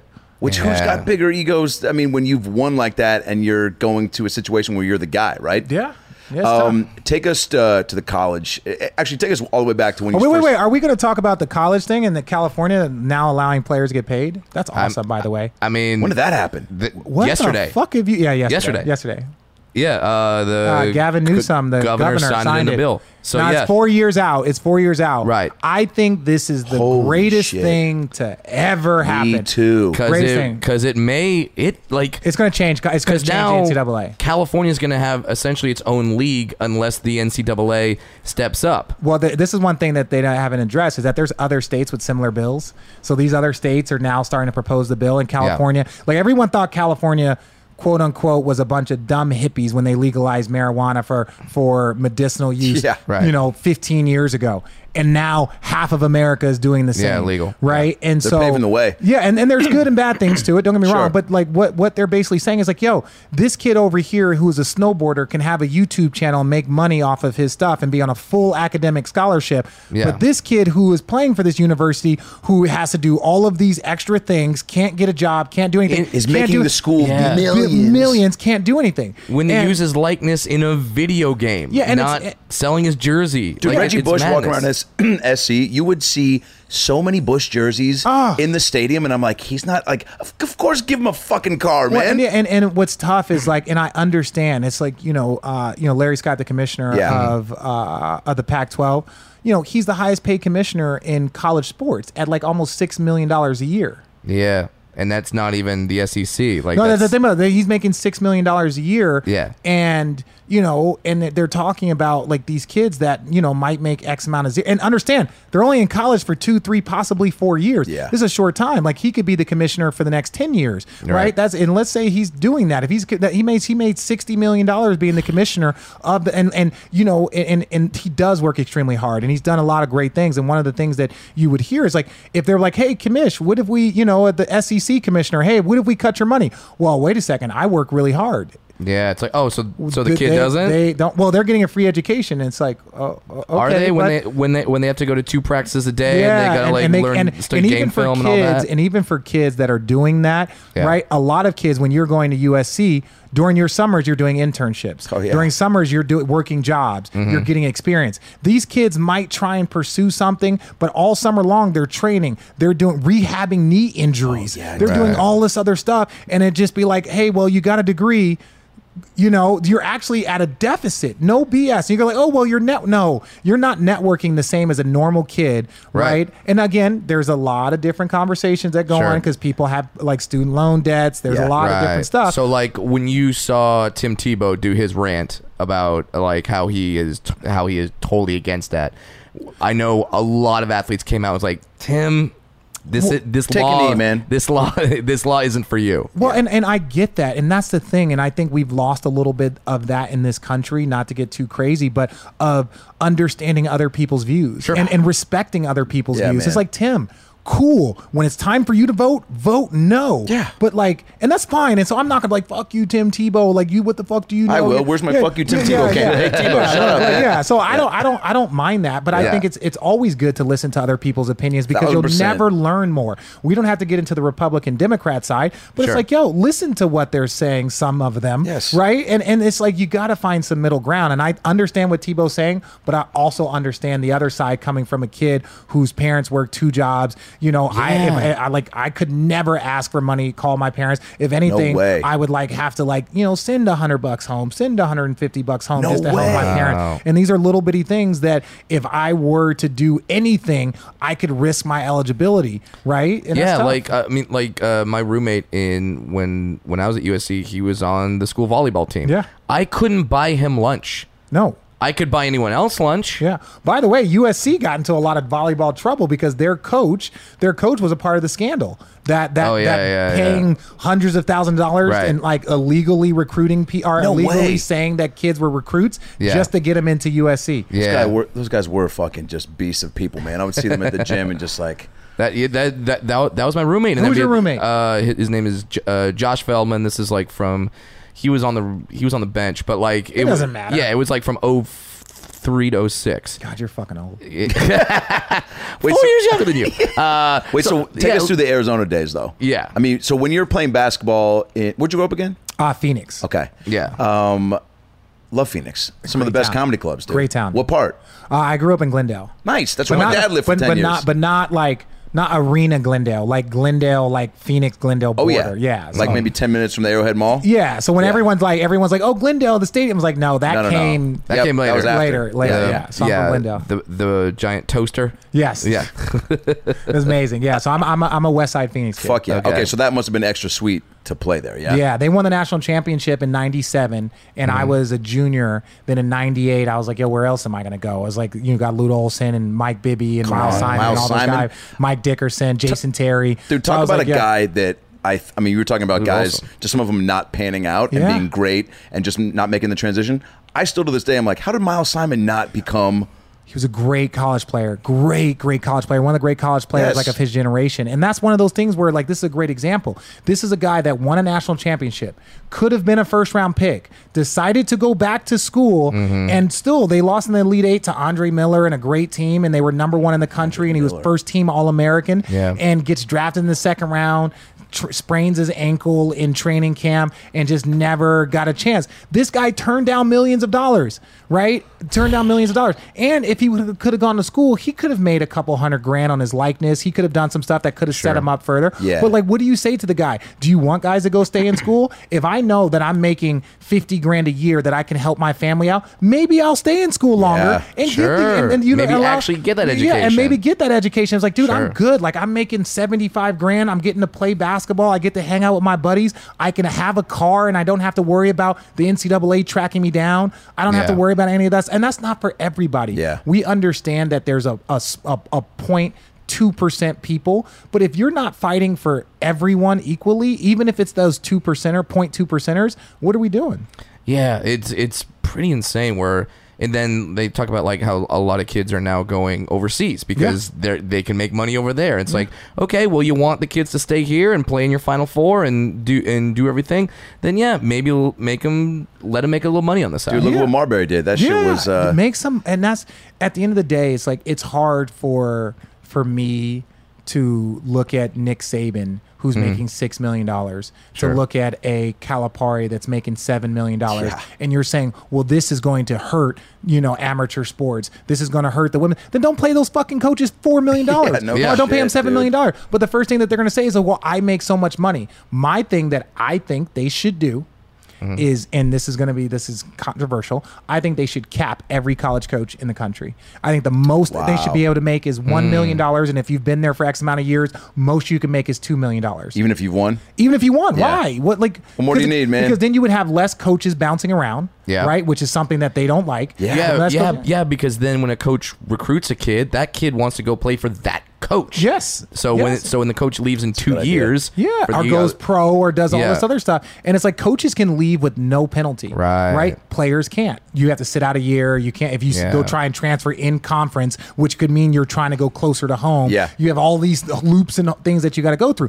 Why not cap the college coaches and say the most that you can make is two million dollars? Why not cap? Why not cap the because two million dollars is a shit ton of money. Yeah. And like, look, we saw Nick Saban. He can't just up and go to the NFL. It didn't work out. Right. So if we're, it's not like well, we're going to well, lose with the- coaches. well, he was with the Dolphins. Like, like Well, maybe yeah. give him a pro team next year. yeah, time. but look, you know, people have turned things around. Sure, sure, like, sure, look, sure, You know, look at what look at what Carroll did. Yeah. like look what he did. The Seahawks. They hadn't had any type of success like that. Mm-hmm. So like my thing is this: if you capped how much those guys could make.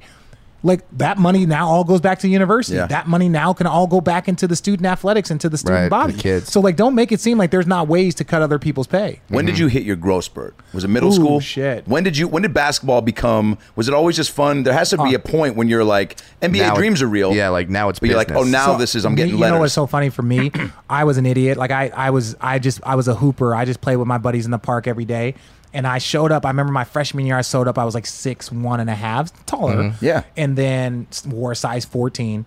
And then Bucket, bucket ball, yeah. yeah, I could play a little bit. I could play, and then I was ineligible my whole freshman year. I might have played like four games. Failed freshman PE. Like, yeah, so I was, do yeah, do that? I just didn't dress out. I would like still do the yeah. sport, so I'd be Yeah. like that kid Yeah, at yeah, yeah. 14, just I'm not gonna wear these sweaty, yeah, shorts. just messing around. Hmm. And he failed me, failed freshman PE, and then my my you know again this is before internet and all that stuff. Right. My you know my my whole summer play basketball in the park every day with my buddies. I go from six two to like six five and a half, six six.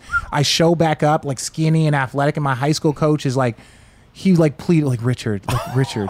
Listen, they had the number one team in the state. They had a really good, really good team. Bibby was the number one team in the higher division. We were the number one team in the next division. Damn. Nice. And he was like, Richard, let's just, I can't have you on this team with all these seniors if you're going to be ineligible and blah, blah. I was like, all right, cool. And so then I just went to class and got that was on honor roll and pissed everyone off. And then I started. So you taking had the basketball. goods up here. Oh, You I just had the were like- goods. I just was like, there was no motivation. Like Yeah. again, like my brothers didn't graduate high school. There wasn't like you know if you don't grow up with around this and you don't grow up Yeah, with this, no then- expectations. yeah, and it's like my parents were just glad that I was staying out of trouble, right? Yeah. And so Why? those- Because trouble was uh, around a yeah, lot. It wasn't. It, no, no, no. It wasn't that bad. Like we moved. We lived in South Central LA. My mom moved to Phoenix. Uh, you know, in the '88 because to get out of South Central, and so it was like we were in a nice area. Now we didn't have a lot of nice things because all the money went to like living in a nice area. Right. So it was like my parents were just like working two jobs, working hard, and they were just like they would drop me off at the park and they knew that at 10 o'clock they would pick me up and I was there. Meanwhile, my brothers were running rampant, acting crazy. So that my high school coach was the first person to be like, Do you know what the fuck you can do? And I was like, Yeah, yeah, okay. And then and just slowly but surely, he was John Bowie, uh, Moon Valley. He was the one that kind of just took me under his wing. And then Wow. slowly but surely, shit kind of went crazy. was your work ethic for hoops always like once you got into it and saw how good you could be, you were like, all right, I need to do what's necessary to. Yeah, I just I love to play. Yeah. Like I, I I will say this, and I I became I had a better work ethic later in my career, right? But I love to compete. That Mm-hmm. was my channel. That was my outlet. Like competitiveness. Like yeah, let's go. And I wanted to play every sport as a kid. I Yeah. would have been the kid that would have played football. Would have played like little league. I would have done all of that. But we just didn't have the resources. We didn't have. My parents weren't going to be able to buy cleats. I was growing out of shoes every 15 minutes to buy cleats Yeah, and pay a hundred bucks to play in little league. So like when the little league lights were on by my house, I would go to like the elementary school and shoot hoops at night and like Mm. go joke with my buddies that were like in you know sixth seventh grade. Uh, Damn. what was draft day like? Draft day was crazy, man. Like you know, I just remember like you know David Stern. Um, I, I was one of the first guys that didn't get invited to the green room. Uh, they, so basically, a little short story. Teams were talking shit about me. So I was supposed to go like ten to twenty somewhere. Yeah. and they, you know, they'd had some bad history in the green room. Guys sitting there too long. Aaron Rodgers, Yeah. you know, Right. uh, Rashard Lewis fell to the Sure. second round. Yeah. Came out of sec- uh, came out of high school. Which, uh, yeah, you know, Yeah, come on. it worked out well. It Worked out well for your Sonics. Yeah. And so they were like really, and teams were like talking shit about me, hoping that I would drop. So I was working out in Charlotte, and they're like, "Hey, how'd you shoot the ball in Houston?" I was like, "Oh, I shot the ball really, really well. Probably the best I shot." They're like, "Oh, well, they told us you couldn't hit the broadside of a barn," and I was like, "Oh." Either way, the when we called and we're like, "Hey, Richard Greenwood," they're like, "Well, we don't have him in the lottery."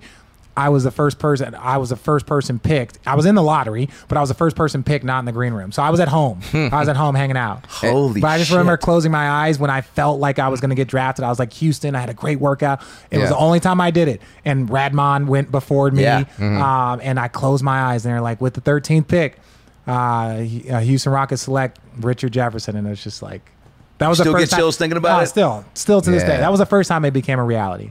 Wow. So you And with your go- family? Do they just go? No, I, I was. It was a very tense situation. So like, I my family was at a party, and then after that all went down, and I got traded to New Jersey Yeah. on draft day. I think I heard that story. Yeah, I got traded to New Jersey, and then I ended up driving to like like thirty minutes to uh to the Pointe Hilton. That's where we were doing it. Because who was on that? Uh, you said you were pretty bummed, right? You because that Houston- Houston team. Houston team they had missed the playoffs by like two like Stevie they had Franchise Stevie there? franchise Cuttino Mobley I had a great workout they were the Houston Rockets my high school team was the Moon Valley Rockets like oh, I was like Man. stoked yeah awesome I'm Western got a Conference history of winning. yeah yeah I get to come to Phoenix twice a year and all of a sudden they go New Jersey and I was like what the fuck is That's in still a New place? Jersey? like the, and the only thing I knew about them is that they had won 20 like six games that year Right. and we won like 28 games in college and I was like oh Oh man. but then they traded for Jason Kidd, and the rest was history. Shortly after, it. right? like like a day later. Was that just like? I oh, mean, oh, I almost wrecked my car on the freeway, right? Because I was just like, Because you what- played against Kidd in college. You, no, no, I didn't play No, against Kidd in college. He, I was, he was in playing for the Suns when I was going to college. Oh, okay, So okay. I like, I'd known Oh, him. then and you've I- seen him. So I saw him, and I was just like, this is a dream. to-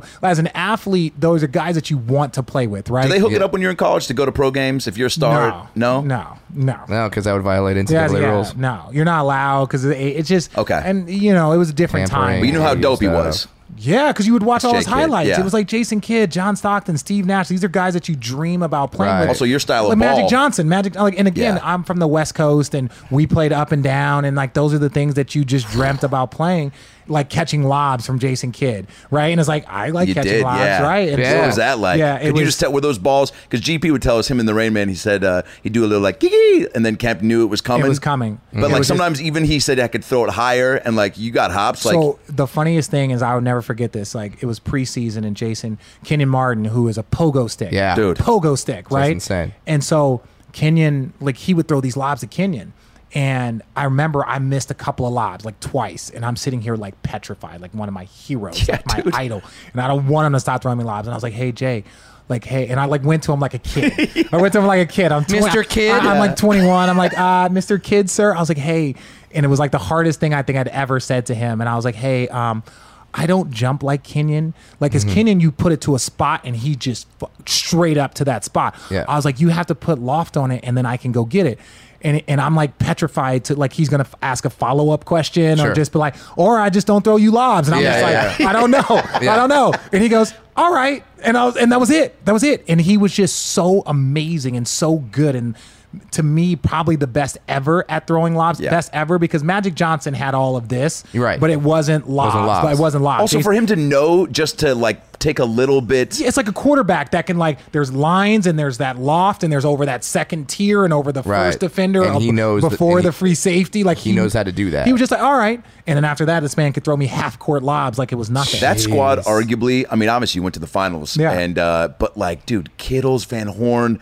I mean, We was it fun. was We it had a lot as crazy as It and was. fun as it looked to watch? It was because we had like we were picked to finish second to last in our conference because no one had knew and Right. Jason Collins, Scalabrine. Yeah, dude. We had a lot of guys, and then all of a sudden we just meshed so well, and we became you know a perennial like Eastern Conference powerhouse. Uh, s- one of my one of my friends asked me to ask you this question. Are you good for like five, ten more? Uh, yeah he said, "Is it true that when uh, he was struggling during one of his finals with the Nets, that he went to a local YMCA to get to get shots in?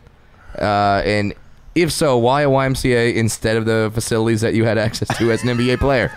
Well, you know, you have to understand too, like, like they, Shout out you JB all- Ball. Yeah, yeah. You're only you only have access to like the other team's practice facilities for a certain amount of time. Okay. You only have access to their arena for a certain amount of time. So you don't really have access to gyms 24 hours a day. Gotcha. So if you want to go get shots up at nine o'clock, it, there's a there's a whole ordeal. Oh, okay. If you want to go get shots up at 8 p.m., like a lot of guys go at home, like in Dallas, they do a really good job. They have the the nightclub where it's like you have a time slot. So it's like if you want to go get shots in at night, it's like, hey, here's your shot slot slot from 7 seven to seven thirty, seven to seven twenty, and they'll slot everybody in. So you don't have to, but if you want to go get extra shots, there's going to be people there. There's going to be water. You can get ice, everything. Wow. And so they have like, but there's not like you're not going to call somebody at 8.15 and say hey you want to meet me there at 8.30 he's like no they actually are professionals and they give you a slot from like 8 to 9 Gotcha. the gym will be open Gotcha. and but that's at home for dallas on the road it's a little bit more difficult so you have to find a ymca or something and then that's how guys get extra shots Can you up. imagine just walking to a YMCA and you see Richard Jefferson, who you just watched in the NBA Finals, like, uh, want to go one on one? Like, like, uh, Oh, I'll give you a funny story. Yeah, when go. we played, I had a buddy that went to Assumption College just in Worcester, Massachusetts. So when we Worcester? playing- Worcester. So when we were playing in the Celtics, he would like after the game, like we played him in the postseason twice. He would drive and pick me up, and then I would drive to that college town, like 90 minutes away, get full on hammered, Yeah, just yeah. like like college drunk, Worcester like, hammered. yeah, drinking like two dollar you call it's like Yes, dude. Jaeger bombs, Get fucked up and there, kid, and, in get Worcester. fucked up out there, and then just like kids are being like. I just saw you in the fucking uh, on NBC. Like Yeah, what the? And it's just like ah. You're like, I'm And NBC was- drunk. Yeah, Ba, ba, and it's- ba, ba, and like-. And you know, you had like two days in between. Great song too, by the way. and then John just- Tesh. Yeah, John Tesh. We talking about that's the pot. That's the intro to our podcast. The John Yeah, Tesh, the Round Ball. Classic, Round Ball. Rock. How did you pick that? How do you not pick that? Well, no. And so I called. I was like, "Yo, that's awesome." I remember we were talking about it, and then I was like, "What is?" Uh, I was like, so I called to see who had rights. I had a friend that's in the music industry. I was like, "Hey, Yeah. can you see?" And they were like, "Yeah, sure, take it. No one's using it." And so No like, one's we, using it? No one's. Well, no one was using it. I for lost the, my virginity to that Yeah, song. no one's using it for the for the. ringtone. No one was using it for like podcasts, so I can't use it on television. We can't use it Mm. for anything like on like that. But you can use it as an intro to mm, our podcast. We're the only ones that have rights to it. Isn't that cool? Fucking A, dude. Yeah. no one asked. No one asked. It's literally. Don't ask, you don't get. I mean, I'm sure you watched growing up too. Yes. Like the NBA and NBC is. I was so bummed because it changed. Like ABC my la- they- my rookie year was the last year was on NBC, and then the next year it changed. So did you ever get on a at the uh, yeah, game? Yeah, yeah, yeah, yeah. Yeah, because yeah, we went to the finals my rookie oh, year. Oh, yeah. So I was like, you see Marv Albert on your side. You're like, even now, Bill Walton, Snapper Jones. Snapper Jones, dude. Costas' intro. Richard Jefferson's Jefferson. got a. How do you not give him the ball if more? anybody wants to go back and see how fucking unfair it was for Michael Jordan, and Yeah. when they talk about the Jordan rules, Yeah. you go back and watch some of those old Bob Costas like intros, Yeah. Mhm. and it was like, "Will this be the final moment for Michael Jordan?" And Oh, it's yeah. like they start playing like "Come Fly with Me," and like "I believe I can fly," Yeah. and you're like. This is an intro for Michael Yeah. Jordan. Is there another team playing? It's like a two-minute Oh, no. Bob Costas intro for just Michael Jordan. You didn't know who they were playing. Yeah. And it was the finals, Jordan and you're like, if you're the Utah Jazz, you're like, fuck, do we have I a mean, chance? Like, I only got they're Stockton doing. Malone over yeah, it's here, like, two Hall of Famers what- went to the playoffs 19 straight Dude, years. I'll gotta do. rewatch old Sonic Bulls uh, finals games Awesome. just because, like that. GP. I mean, look, in GP even said he's like, if me and Nate were healthy and had gotten on Mike earlier, maybe we would have gone seven. The fact that we even pushed it to six was great because Great. going down 0-3. and they were great. They were unreal, dude. They were But- unreal. And that Soups team was so good, but we just, it, you know, if we'd gone there a year before, or if Shawn stayed, whatever. But um, but it was so biased because you listen to Walton, and again, it was so Jordan heavy. They Yeah. do Jordan intros, and then every play that Jordan didn't get the ball or would get fouled, Walton would go, "How do you call a foul on Michael Jordan?" he goes, "How do you do this? He's one of the greatest players. Deadlift Shrimp. You're gonna tell me he doesn't foul?" You're like, dude, you great, Walton. Bill Walton, by the way. Such, I mean, dude. Yeah, and that, I'd love to get high with him, but I was like, shut the, fuck the- up, the- man. Yeah, I know, but and it's one of those things too where it's like you look back on it, and that's why not that he didn't have a little like boost from the course. league, but that was one of the things about MJ. They could do a three minute intro on him, and he just delivered. I know, he delivered Yeah. every time he You think showed you up. watched the he intros? fucking, oh, I, I would go back and watch. I literally probably when I when we got the the audio like permission, I went back and probably spent hours watching like old Bob Costas intros because Yeah. Bob Costas is a legend. He's Legend, Yeah. dude. Like top five to ever do it, right? And so it's like you know watching those intros and like you get goosebumps because that's like our childhood. NBA on NBC, you would get the Knicks, you get the Pacers, Yep. you would get uh, you would get the Miami Heat, you would get yeah, sometimes you would get the Lakers, like Yeah. it was like the early Shaq years, Yeah. and then. uh uh, you The know, Jazz, and then you the get Suns you would get the. Suns, but they weren't that sexy. You No. would get a lot of the Supersonics, Yeah. the Mhm. Nuggets. You would get them Yeah. a little bit, but it was mainly Knicks, Pacers, um, who else? Indy because they were really really good. Uh, those were the main ones that I would, and the and Bulls. I'm sorry, and the Bulls. That's, Yeah. that's who you would get. Yeah. Now, are, are there because you talk about the Jordan rules? Are there times like now in the league where because I've heard refs players say that refs will yell them like, "Dude, you're not getting that call." Like, Yeah, well, will, will, will you get things like that? Yeah, hundred percent. And it's like one of those things where you have to understand, like, if if, if you're a referee and I see this guy shoot the ball 28 times, Mm-hmm. right, versus someone that sh- I see you shoot the ball three times. Like you're like Yeah. yes, I'm paying more attention to this guy because he's doing more, and so yeah, there there's a level to it. But even look, no NBA player has ever fouled, and every superstar has been fouled on every shot he's ever taken. Those are just things that we have to. Yeah. accept, There you go. They just have Okay. to accept. Uh, Before we wrap up, I want to know um, a moment uh, in your career where you got um, so genuinely frustrated, and, and how did you turn that around? Like, whether it was a game or uh, a confrontation with a player um, that you didn't anticipate, or with a coach, and then uh, and then I want to know who was the most fun to play with, and who did you uh, dread playing against? Uh, you know what? Uh, for me, I, I- I would say that uh, you know, dread is such a tough word. Um, Fear. no, no, I'm saying dread in the sense of like a situation that probably didn't go as well. Like you know, that San Antonio thing for me, which has been well documented. Uh, but I learned so much from Yeah. Pop and I and, and, and Chip Engelland and Tim Duncan to Yeah. this day. Like he, you know, every once in a while, if he has one too many of those uh, Caribbean rums, he might shoot me a text and talk some stupid shit. Like I know, like when I found out he was going to be a coach this year, I was like, dude, Yeah. my entire career, I've always said you were the most intelligent person that I've been around. This is the dumbest fucking thing that you've ever fucking done, right? It's the dumbest thing. But uh, you know, he's like him and Pop, and and and they're so awesome. Uh, but I, I think dreading is tough because like guys Sure. like Kobe Bryant, even LeBron, these guys are going to shoot 25 times. They're going to shoot 30 times. So you just Bron went for 55 one Kobe's gonna shoot MJ 79 times in a MJ game. Yeah, Yeah. MJ went for 40 against us. Those Nets Right. team. Yeah. That was the coolest thing. I was going to say, Because he was on the Wizards. He was during on the time. Wizards, were yeah. there certain guys that you couldn't help but just like when you're on the court, you're like, what the fuck? Oh, dude? MJ, MJ. I- Yeah. I'll say this: Latrell Sprewell was the so I Love was Latrell. yeah, love Latrell. So my rookie year, first time I'm ever checking in the game. It's a Mm-hmm. preseason game. We're playing the Knicks. He's on the team, and coach looks at me. He's like, "Hey, um, go get Carrie." And I was like, all right, I'm checking in. First time ever in my life in an NBA game, still preseason. And I'm like, Another right. chills moment, yeah? Another chills moment. He's like, you got Latrell. And I was like, the guy that just fucking choked somebody?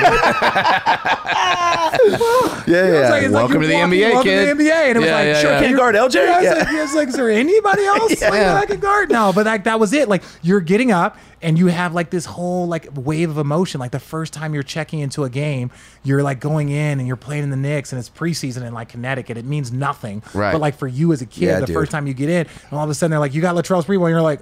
"Ex- Excuse me, excuse me. So that was cool, and Latrell's the nicest guy. He is, yeah. nicest, nicest guy of all time. Such a great competitor. Love him. But it was like all I knew as a 20 year old kid Yeah. was that he got suspended and PJ Carlesimo had scars on his neck. Yeah, dude. That's all. I was yeah. like, I don't want to foul him. I don't know if I want to guard him.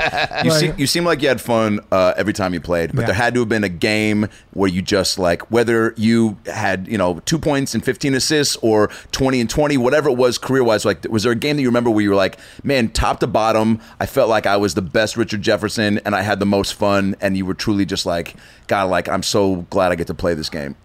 every day. I know you say that, and Mm-hmm. like some days are, and it's all like you know, it's all on a curve, right? But every day, and even like as my career, you know, wound down, winded, winded, wound, wound, Sure. Wounded down? wound, Winded down. wound, Wound down? wound down. As my career wound down, it was one of those things where it's just like I just started enjoying different elements. I would talk to the referees more. I Yeah. would, I would talk to the random, Even Joey more. Crawford. You would just even Joey, right? Joey, like even so, he did the last game that Joey ever did. Uh, the last game that Joey ever did, he hurt his knee in one of our games. In Mm-hmm. one of our games that we were playing, and I knew he was kind of hurt and he was getting old. Yeah. So you know, a knee injury for him could be. So, you know, so I went into the locker room. I went to the referee's locker room, which I'd never done in my career. Knocked on the door, and I was like, "How you doing?" He's like, "You know, I should have called it quits after last year. I knew I should have called quits." And I was like, "Well."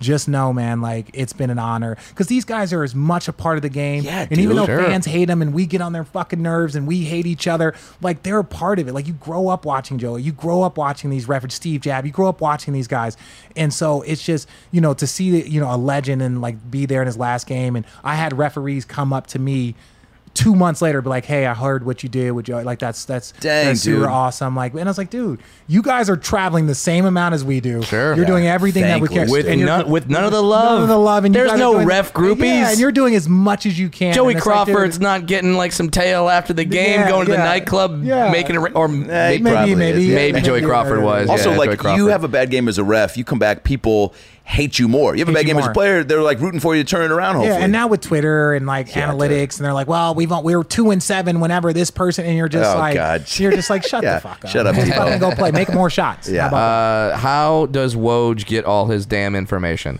Uh, he is a wizard, right? Yeah, he, like, he he do you- uses wizardry that not a lot of people have. Do you get to. texts? Because I, I, I think Well, that like I'll y- say this. you find out what's happening with your knee from Woj. Like, Yeah, he, like you don't even. It's like- what yeah, you like, oh well, say- like I know my doctor said You're I'm out for two weeks, let, let but me, let me say this Yeah. about Woj. yeah, Woj is very, very serious about his job. Like we think it's sports, and it is, Mm-hmm. Yeah. but Woj is very, very serious. He's a person that could be working for Time Magazine or the Wall Street Yeah. Journal Wow. or He could be or, or, or, or the New York Times. Like he's one of those Yeah. people that like if he had gone a different route in like his journalistic per like Sure. view, he could be up for like Nobel Peace prizes. He for, could be the guy that breaking a finds story. out He who could- the whistleblower yeah, is whistleblower. He could have been the person because he just knows But how to instead- do that but he takes it very very Yeah. seriously and that's a credit to him and his craft and he was one of the first if not the first to really go about it that way Yeah, him and but just man. but just understand that like Woj doesn't I joke. Woj doesn't joke as much as Mm-hmm. as uh, as other people do because he is a very All serious business. journalist. He's very very serious, and I respect that. Yeah. like I said, we talked about Democrat. You got to respect other people's Yeah. side. So I don't know how he does it. Yeah. I don't want to ask him, but I stay out of what what what. does Woj I have your that world. mom's number? Like, does She, he text he has her? everyone's number. Woj works for the NSA, right? That's what people don't know, right? Like he's hacked into this computer. You hear me saying all of these nice things Yeah, about yeah, yeah. Woj. It's Oh, like Woj, he's already don't heard hack him. me. He's already heard this. Yeah, yeah, yeah. He's like, yeah, motherfucker. That's yeah, what you yeah, better yeah, He knew what. Brad, the gender of Brad's baby He was sent before. that did. question to you. Yeah. Like, he sent that question to He you. knows I'm not really a dwarf, and then I just use it for the as, as. Like, you as a gimmick. surgically, He like, you had knows. your legs surgically shortened. He That's so not knows. cool. Yeah. he knows. Shout shout out to Woj. Shout out to. Uh, so you're on the jump all the time, Yes. right? Um, road tripping, obviously. I'm doing road Check tripping. it out. Are you doing year- it while you're out here? Yeah, no, no. So I just did. Uh, so I just found out I'm gonna be calling games uh, for ESPN. Shut Super the excited. fuck up, dude. You guys are the first people that I've shared Wow. that That's, I- uh, dude. Can I be honest? Knew that was happening. awesome. with. Mind Come blown. on. I, look, this is my first year, so like I like my my wife hates me, but I'm completely honored because I'm calling uh, Christmas Day game. I'm calling Bro. Celtics. Yes, Christmas Day. like, like That's- yeah, that's, that's like the that's like shit. Yeah, it's a shit. Like Dude, I, I'm gonna miss mean- my kids. I love them. I'll send them a letter. Uh, but Yeah, it's dude. like hey, Yeah, I like Watch look, him on the TV. Yeah, You'll yeah, it's do a, like yeah, a daddy, tug daddy, on. yeah. You'll and do so, a you'll do a tug on your ear, or yeah, you, or do- you'll do do, their something. I'll favorite just catchphrase like, hey, to you let them know, know. Dad- Daddy's sitting home stuff. But Yeah. no, so I get to call Christmas Day game, which for me, man, like Good for you, If you're gonna get into this business, like whatever you do and anything, try and be the best. So when I found out, like we were at dinner a couple of days ago, Maria Taylor, they were doing a countdown because I'm gonna be doing countdown some this year Dope, also. dude. Mm-hmm. And they lean over, it's like, yeah, we have you calling some Christmas games. And I look over Maria and I'm like, I just are, I just found out 30 seconds ago that I'm calling games for ESPN. Then like later in dinner, he's like, yeah, I think I think Christmas Day is one of the games. I'm not sure what game it's like. I was like, Maria, I just found out 10 seconds ago. And I'm like sitting here trying to play it cool, but Right. I'm so honored and uh, I'm You so get to humbled. throw to I'm- I'm- Doris yeah, Burke. Oh my god, it's like dude, like that. who's in your squad? Oh, so um, um, Yeah, who's who's I, I- I don't know all the details, Okay. but like this is just kind of like I've got I got this information like literally just kind of stumbled out to me in the last Dude, I'm couple so of days. pumped for you, so man. I'm so excited. So I get to do that. I'm still going to be doing Get Up a ton, uh, which I love. Yeah. Greenberg is a legend. Yeah. He is, all huh? time. Greenberg is all like when you watch people and you're like you're really fucking good at your job, Yeah. right? Like Greenberg. Greenberg, Rachel Nichols is another one I Yeah. get to work with on the jump. You and So- Jalen are. Uh, yeah, Jalen's all I mean, time. like So another I- guy. You and him, I feel like are at the top. and of Jay, like, Jay, because Jalen's one of those people that as soon as I saw, if I want to be great in this in this Yeah. job, like you're somebody that I have to look at, right? I don't want to be you, but you're somebody that I have to look at, and so Jalen's one of those people. Uh, but yeah, I'm so excited, man. The fact that I get to call games games for ESPN. Yeah, dude. And I still get to call a ton of games for the Brooklyn Nets. I get to work with Ian Eagle, who is Mm-hmm. Ian all Eagle. time- Ian Come Eagle, the Eagles all time, right? Yeah, And so dude. all of those things, man. I've been so blessed and so fortunate that you know, again, doing road tripping helped me. Learn, I learned so many things. And for all you kids out there, anything that you want to do in your fucking life, just get reps, right? Get reps. Get Whatever reps it on is. whatever it is. Get You wanna be a director? Start directing Start shit. directing. Start just fucking make up your own shit. Yeah, and everything yeah. leads to other opportunities, even if you don't see like the light at the end of the tunnel. Yes. Because I'm sure with road tripping, you were like, I don't know if this is gonna Yeah, I just pan wanna out do a to, but podcast. it's, Look at this- but I'm this gonna put all in on this. Yeah. the dumbest fucking thing we ever thought of. And next thing you know, like everyone, like we having hundred thousand downloads, two hundred thousand downloads on episodes, and you're like, okay, I guess people like it. I guess we'll keep doing it. And you so- know, people are watching like all these ESPN, like they're they know about it. Yeah. Then they listen. They're like, oh, this guy can ki- like articulate and Yeah. be relatable. Yeah, and I'm not even that good yet. And I and I mean that from a standpoint is like I just finished my rookie season as a broadcaster. So Yeah. Yeah. my goal is You're to rookie, be better in year two, year five, Gotta get year your 10. catchphrases You Gotta get you my catchphrases, right? You got any? no. Damn it. Mark Jackson stole fucking all the best ones. He's got all the best ones. Oh, Catchphrases. yeah, you got Bill it. Bill Walton's got great Bill. Walton. Yeah. Can you just start like taking like uh pre-existing slogans like ba da ba ba ba? I'm loving that. Love that. Or throw it down, big fella. Oh, Like, yeah, those are- big fella. those are Now just- there was a guy who used to call hockey for the Florida Panthers who would take requests from the audience. So after every goal, he'd be like, "He shoots, he scores. Make me a bicycle, clown!" Like he would just he just does quotes. I from- like that. I like that. like I, might- that. I Road might- tripping fans I, I, to might, I submit. might, I might have to do that. Like, give me something that I have to mix into the broadcast. Get your dunk call. Oh my Night. And you know what? Ian Eagle, who is amazing. Yeah. Right. Ian Eagle has won all the awards as a broadcaster. He is so good. There is nothing that you can shoot at him. Like I remember, like in like I try and push my limits in Yeah. anything I do. I remember he was like, so you know, blah blah blah is going to be doing color commentary, and I was like, hey, Ian, we prefer the term African American. He's like, it's like, uh, uh, uh, oh, Richard, I see, I see, you haven't quite learned the broadcasting terminology yet, and I know, j- yeah. we're just, and it's just like. You're so fucking good that like Yeah. I can't even rattle Yeah. you. Like, I, I threw a racist joke at you that you could not touch. and Well, you 'cause- shake it. Because Yeah. he because he's got to know how to do it when he's on the broadcast and some fan drunkenly Jumps does something. yells He's some so stuff good. and the mics pick it up. Yeah, Like, I he did. has to I, be- yeah, I did he has to one, be and that we were guy. talking about nicknames and stuff. And he's Yeah. like, "Did Channing Frye have any nicknames for me?" I was like, "Nah, he just used to call me Dick." And he was like, "He was like," as in Nixon. and I was like, "Well, I was like, well, Ian, that is my name." Yeah. And he's Yeah. like. Oh yeah, and so the you know the Cavs score another two pointer, and it's just like, and it's like that's, That's- fun. It's like you're pushing the limits in things that like are like normal, but it's like you know to have a professional next to you that even if you go too far or you're put like he's got your back a hundred Oh, percent. so you he's so good. So your name so your name is Richard. So you can give players dick names. Dick names, yeah. Oh, Yeah, there yeah, you yeah. go. So Yeah. Shaq's got Shaqtin' a Fool. You could have dick names. Yeah, dick name. The dick of the week. The dick of the week. Yeah, Richard's dick, dick pic. of the week. Richard's, Richard's dick, pic. Ah, oh, there you my go. God, We dude. just We did did it. it. We're I'm gonna not get it. even kidding. The That's- dick pick of the week. Doris Burke is going to be like, and now, 1000%. and now for the dick 1000%. pick of the week. I week. might have to legally change my name to, to Dick to get it through. Dick Rich- But like, like my name is now Dick Jefferson. Everybody. But Yeah. yeah, Dick pick of the week. I think it's awesome. That's that's genius, guys. unreal, guys, dude. Who's guys. Going to win the Christmas Day game? Let's go to the dick pick of the week. Dick pick of the week.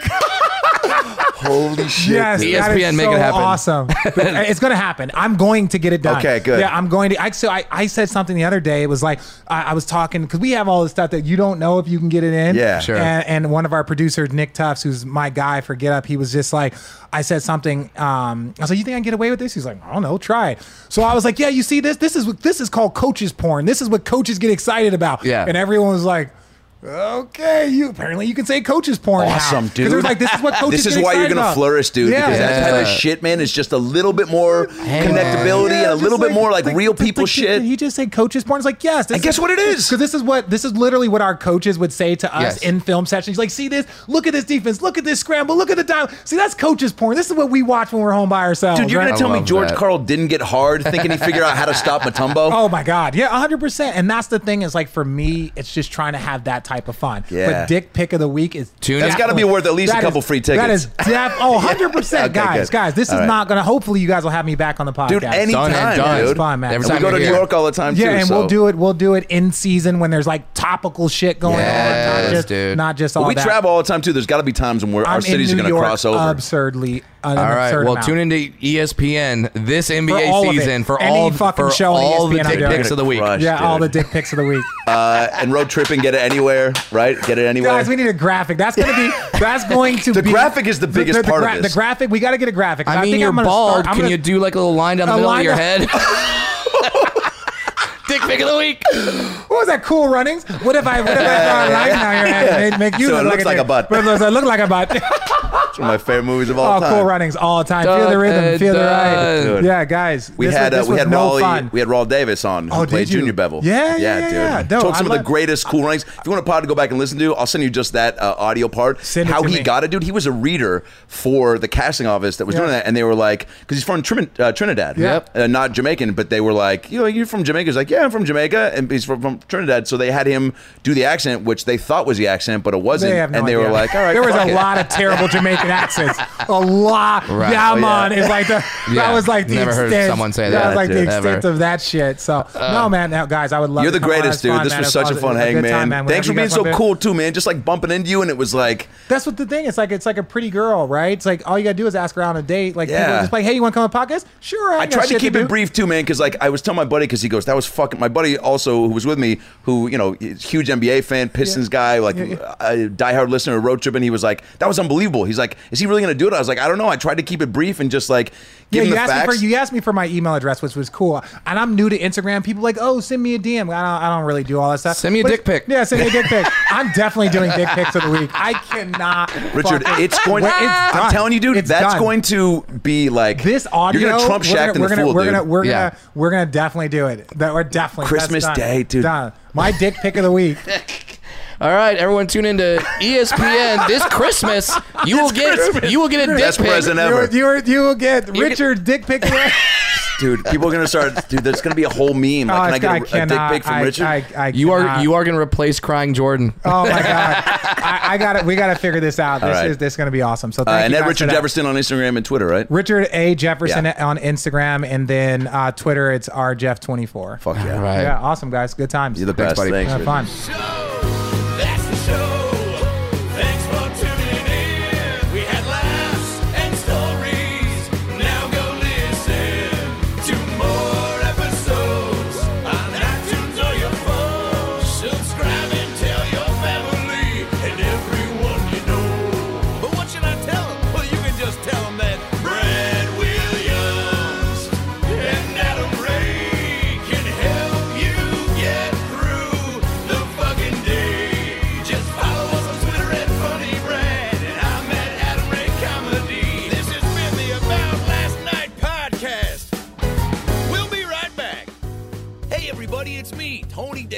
えっ? Thanks for listening to the About Last Night podcast with Brad Williams and Adam Ray. Boy, they're a lot of fun, huh? Why don't you subscribe on iTunes to this fucking podcast? Give them a five star rating so this midget and this Jew can feel good about themselves for a couple minutes. Also, get on your iPhone or Android and get the podcast app. You can also listen to it on Stitcher or AboutLastNightPodcast.com, where you can hear past episodes with great guests like Lisa Kudrow, Paul Feig, Kevin Nealon, Bob Saget, Dion Cole, Chris D'Elia, Adam Devine, Michael McDonald, Jaleel White, Bud Friedman, Steve O, Harland Williams, Tom Arnold, Ron Funches, Rick Glassman, Blake Anderson, Anders Holm, Jessimae Peluso, Joey McIntyre, and many, many more. I'm Tony Danza. Thanks for listening to the About Last Night podcast. Good night. That's it, right? You got it? Sweet. Boy, it smells good in that booth, by the way. What kind of candle is that? Hanukkah willow? nice. Man, what's up, dog? This is your pal Bugs Bunny. Say, uh, I got a question for you. Do you know who has the head of Elmer Fudd and the body of Foghorn Leghorn? Why, that's Adam Ray and Brad Williams. Ain't I a stinker?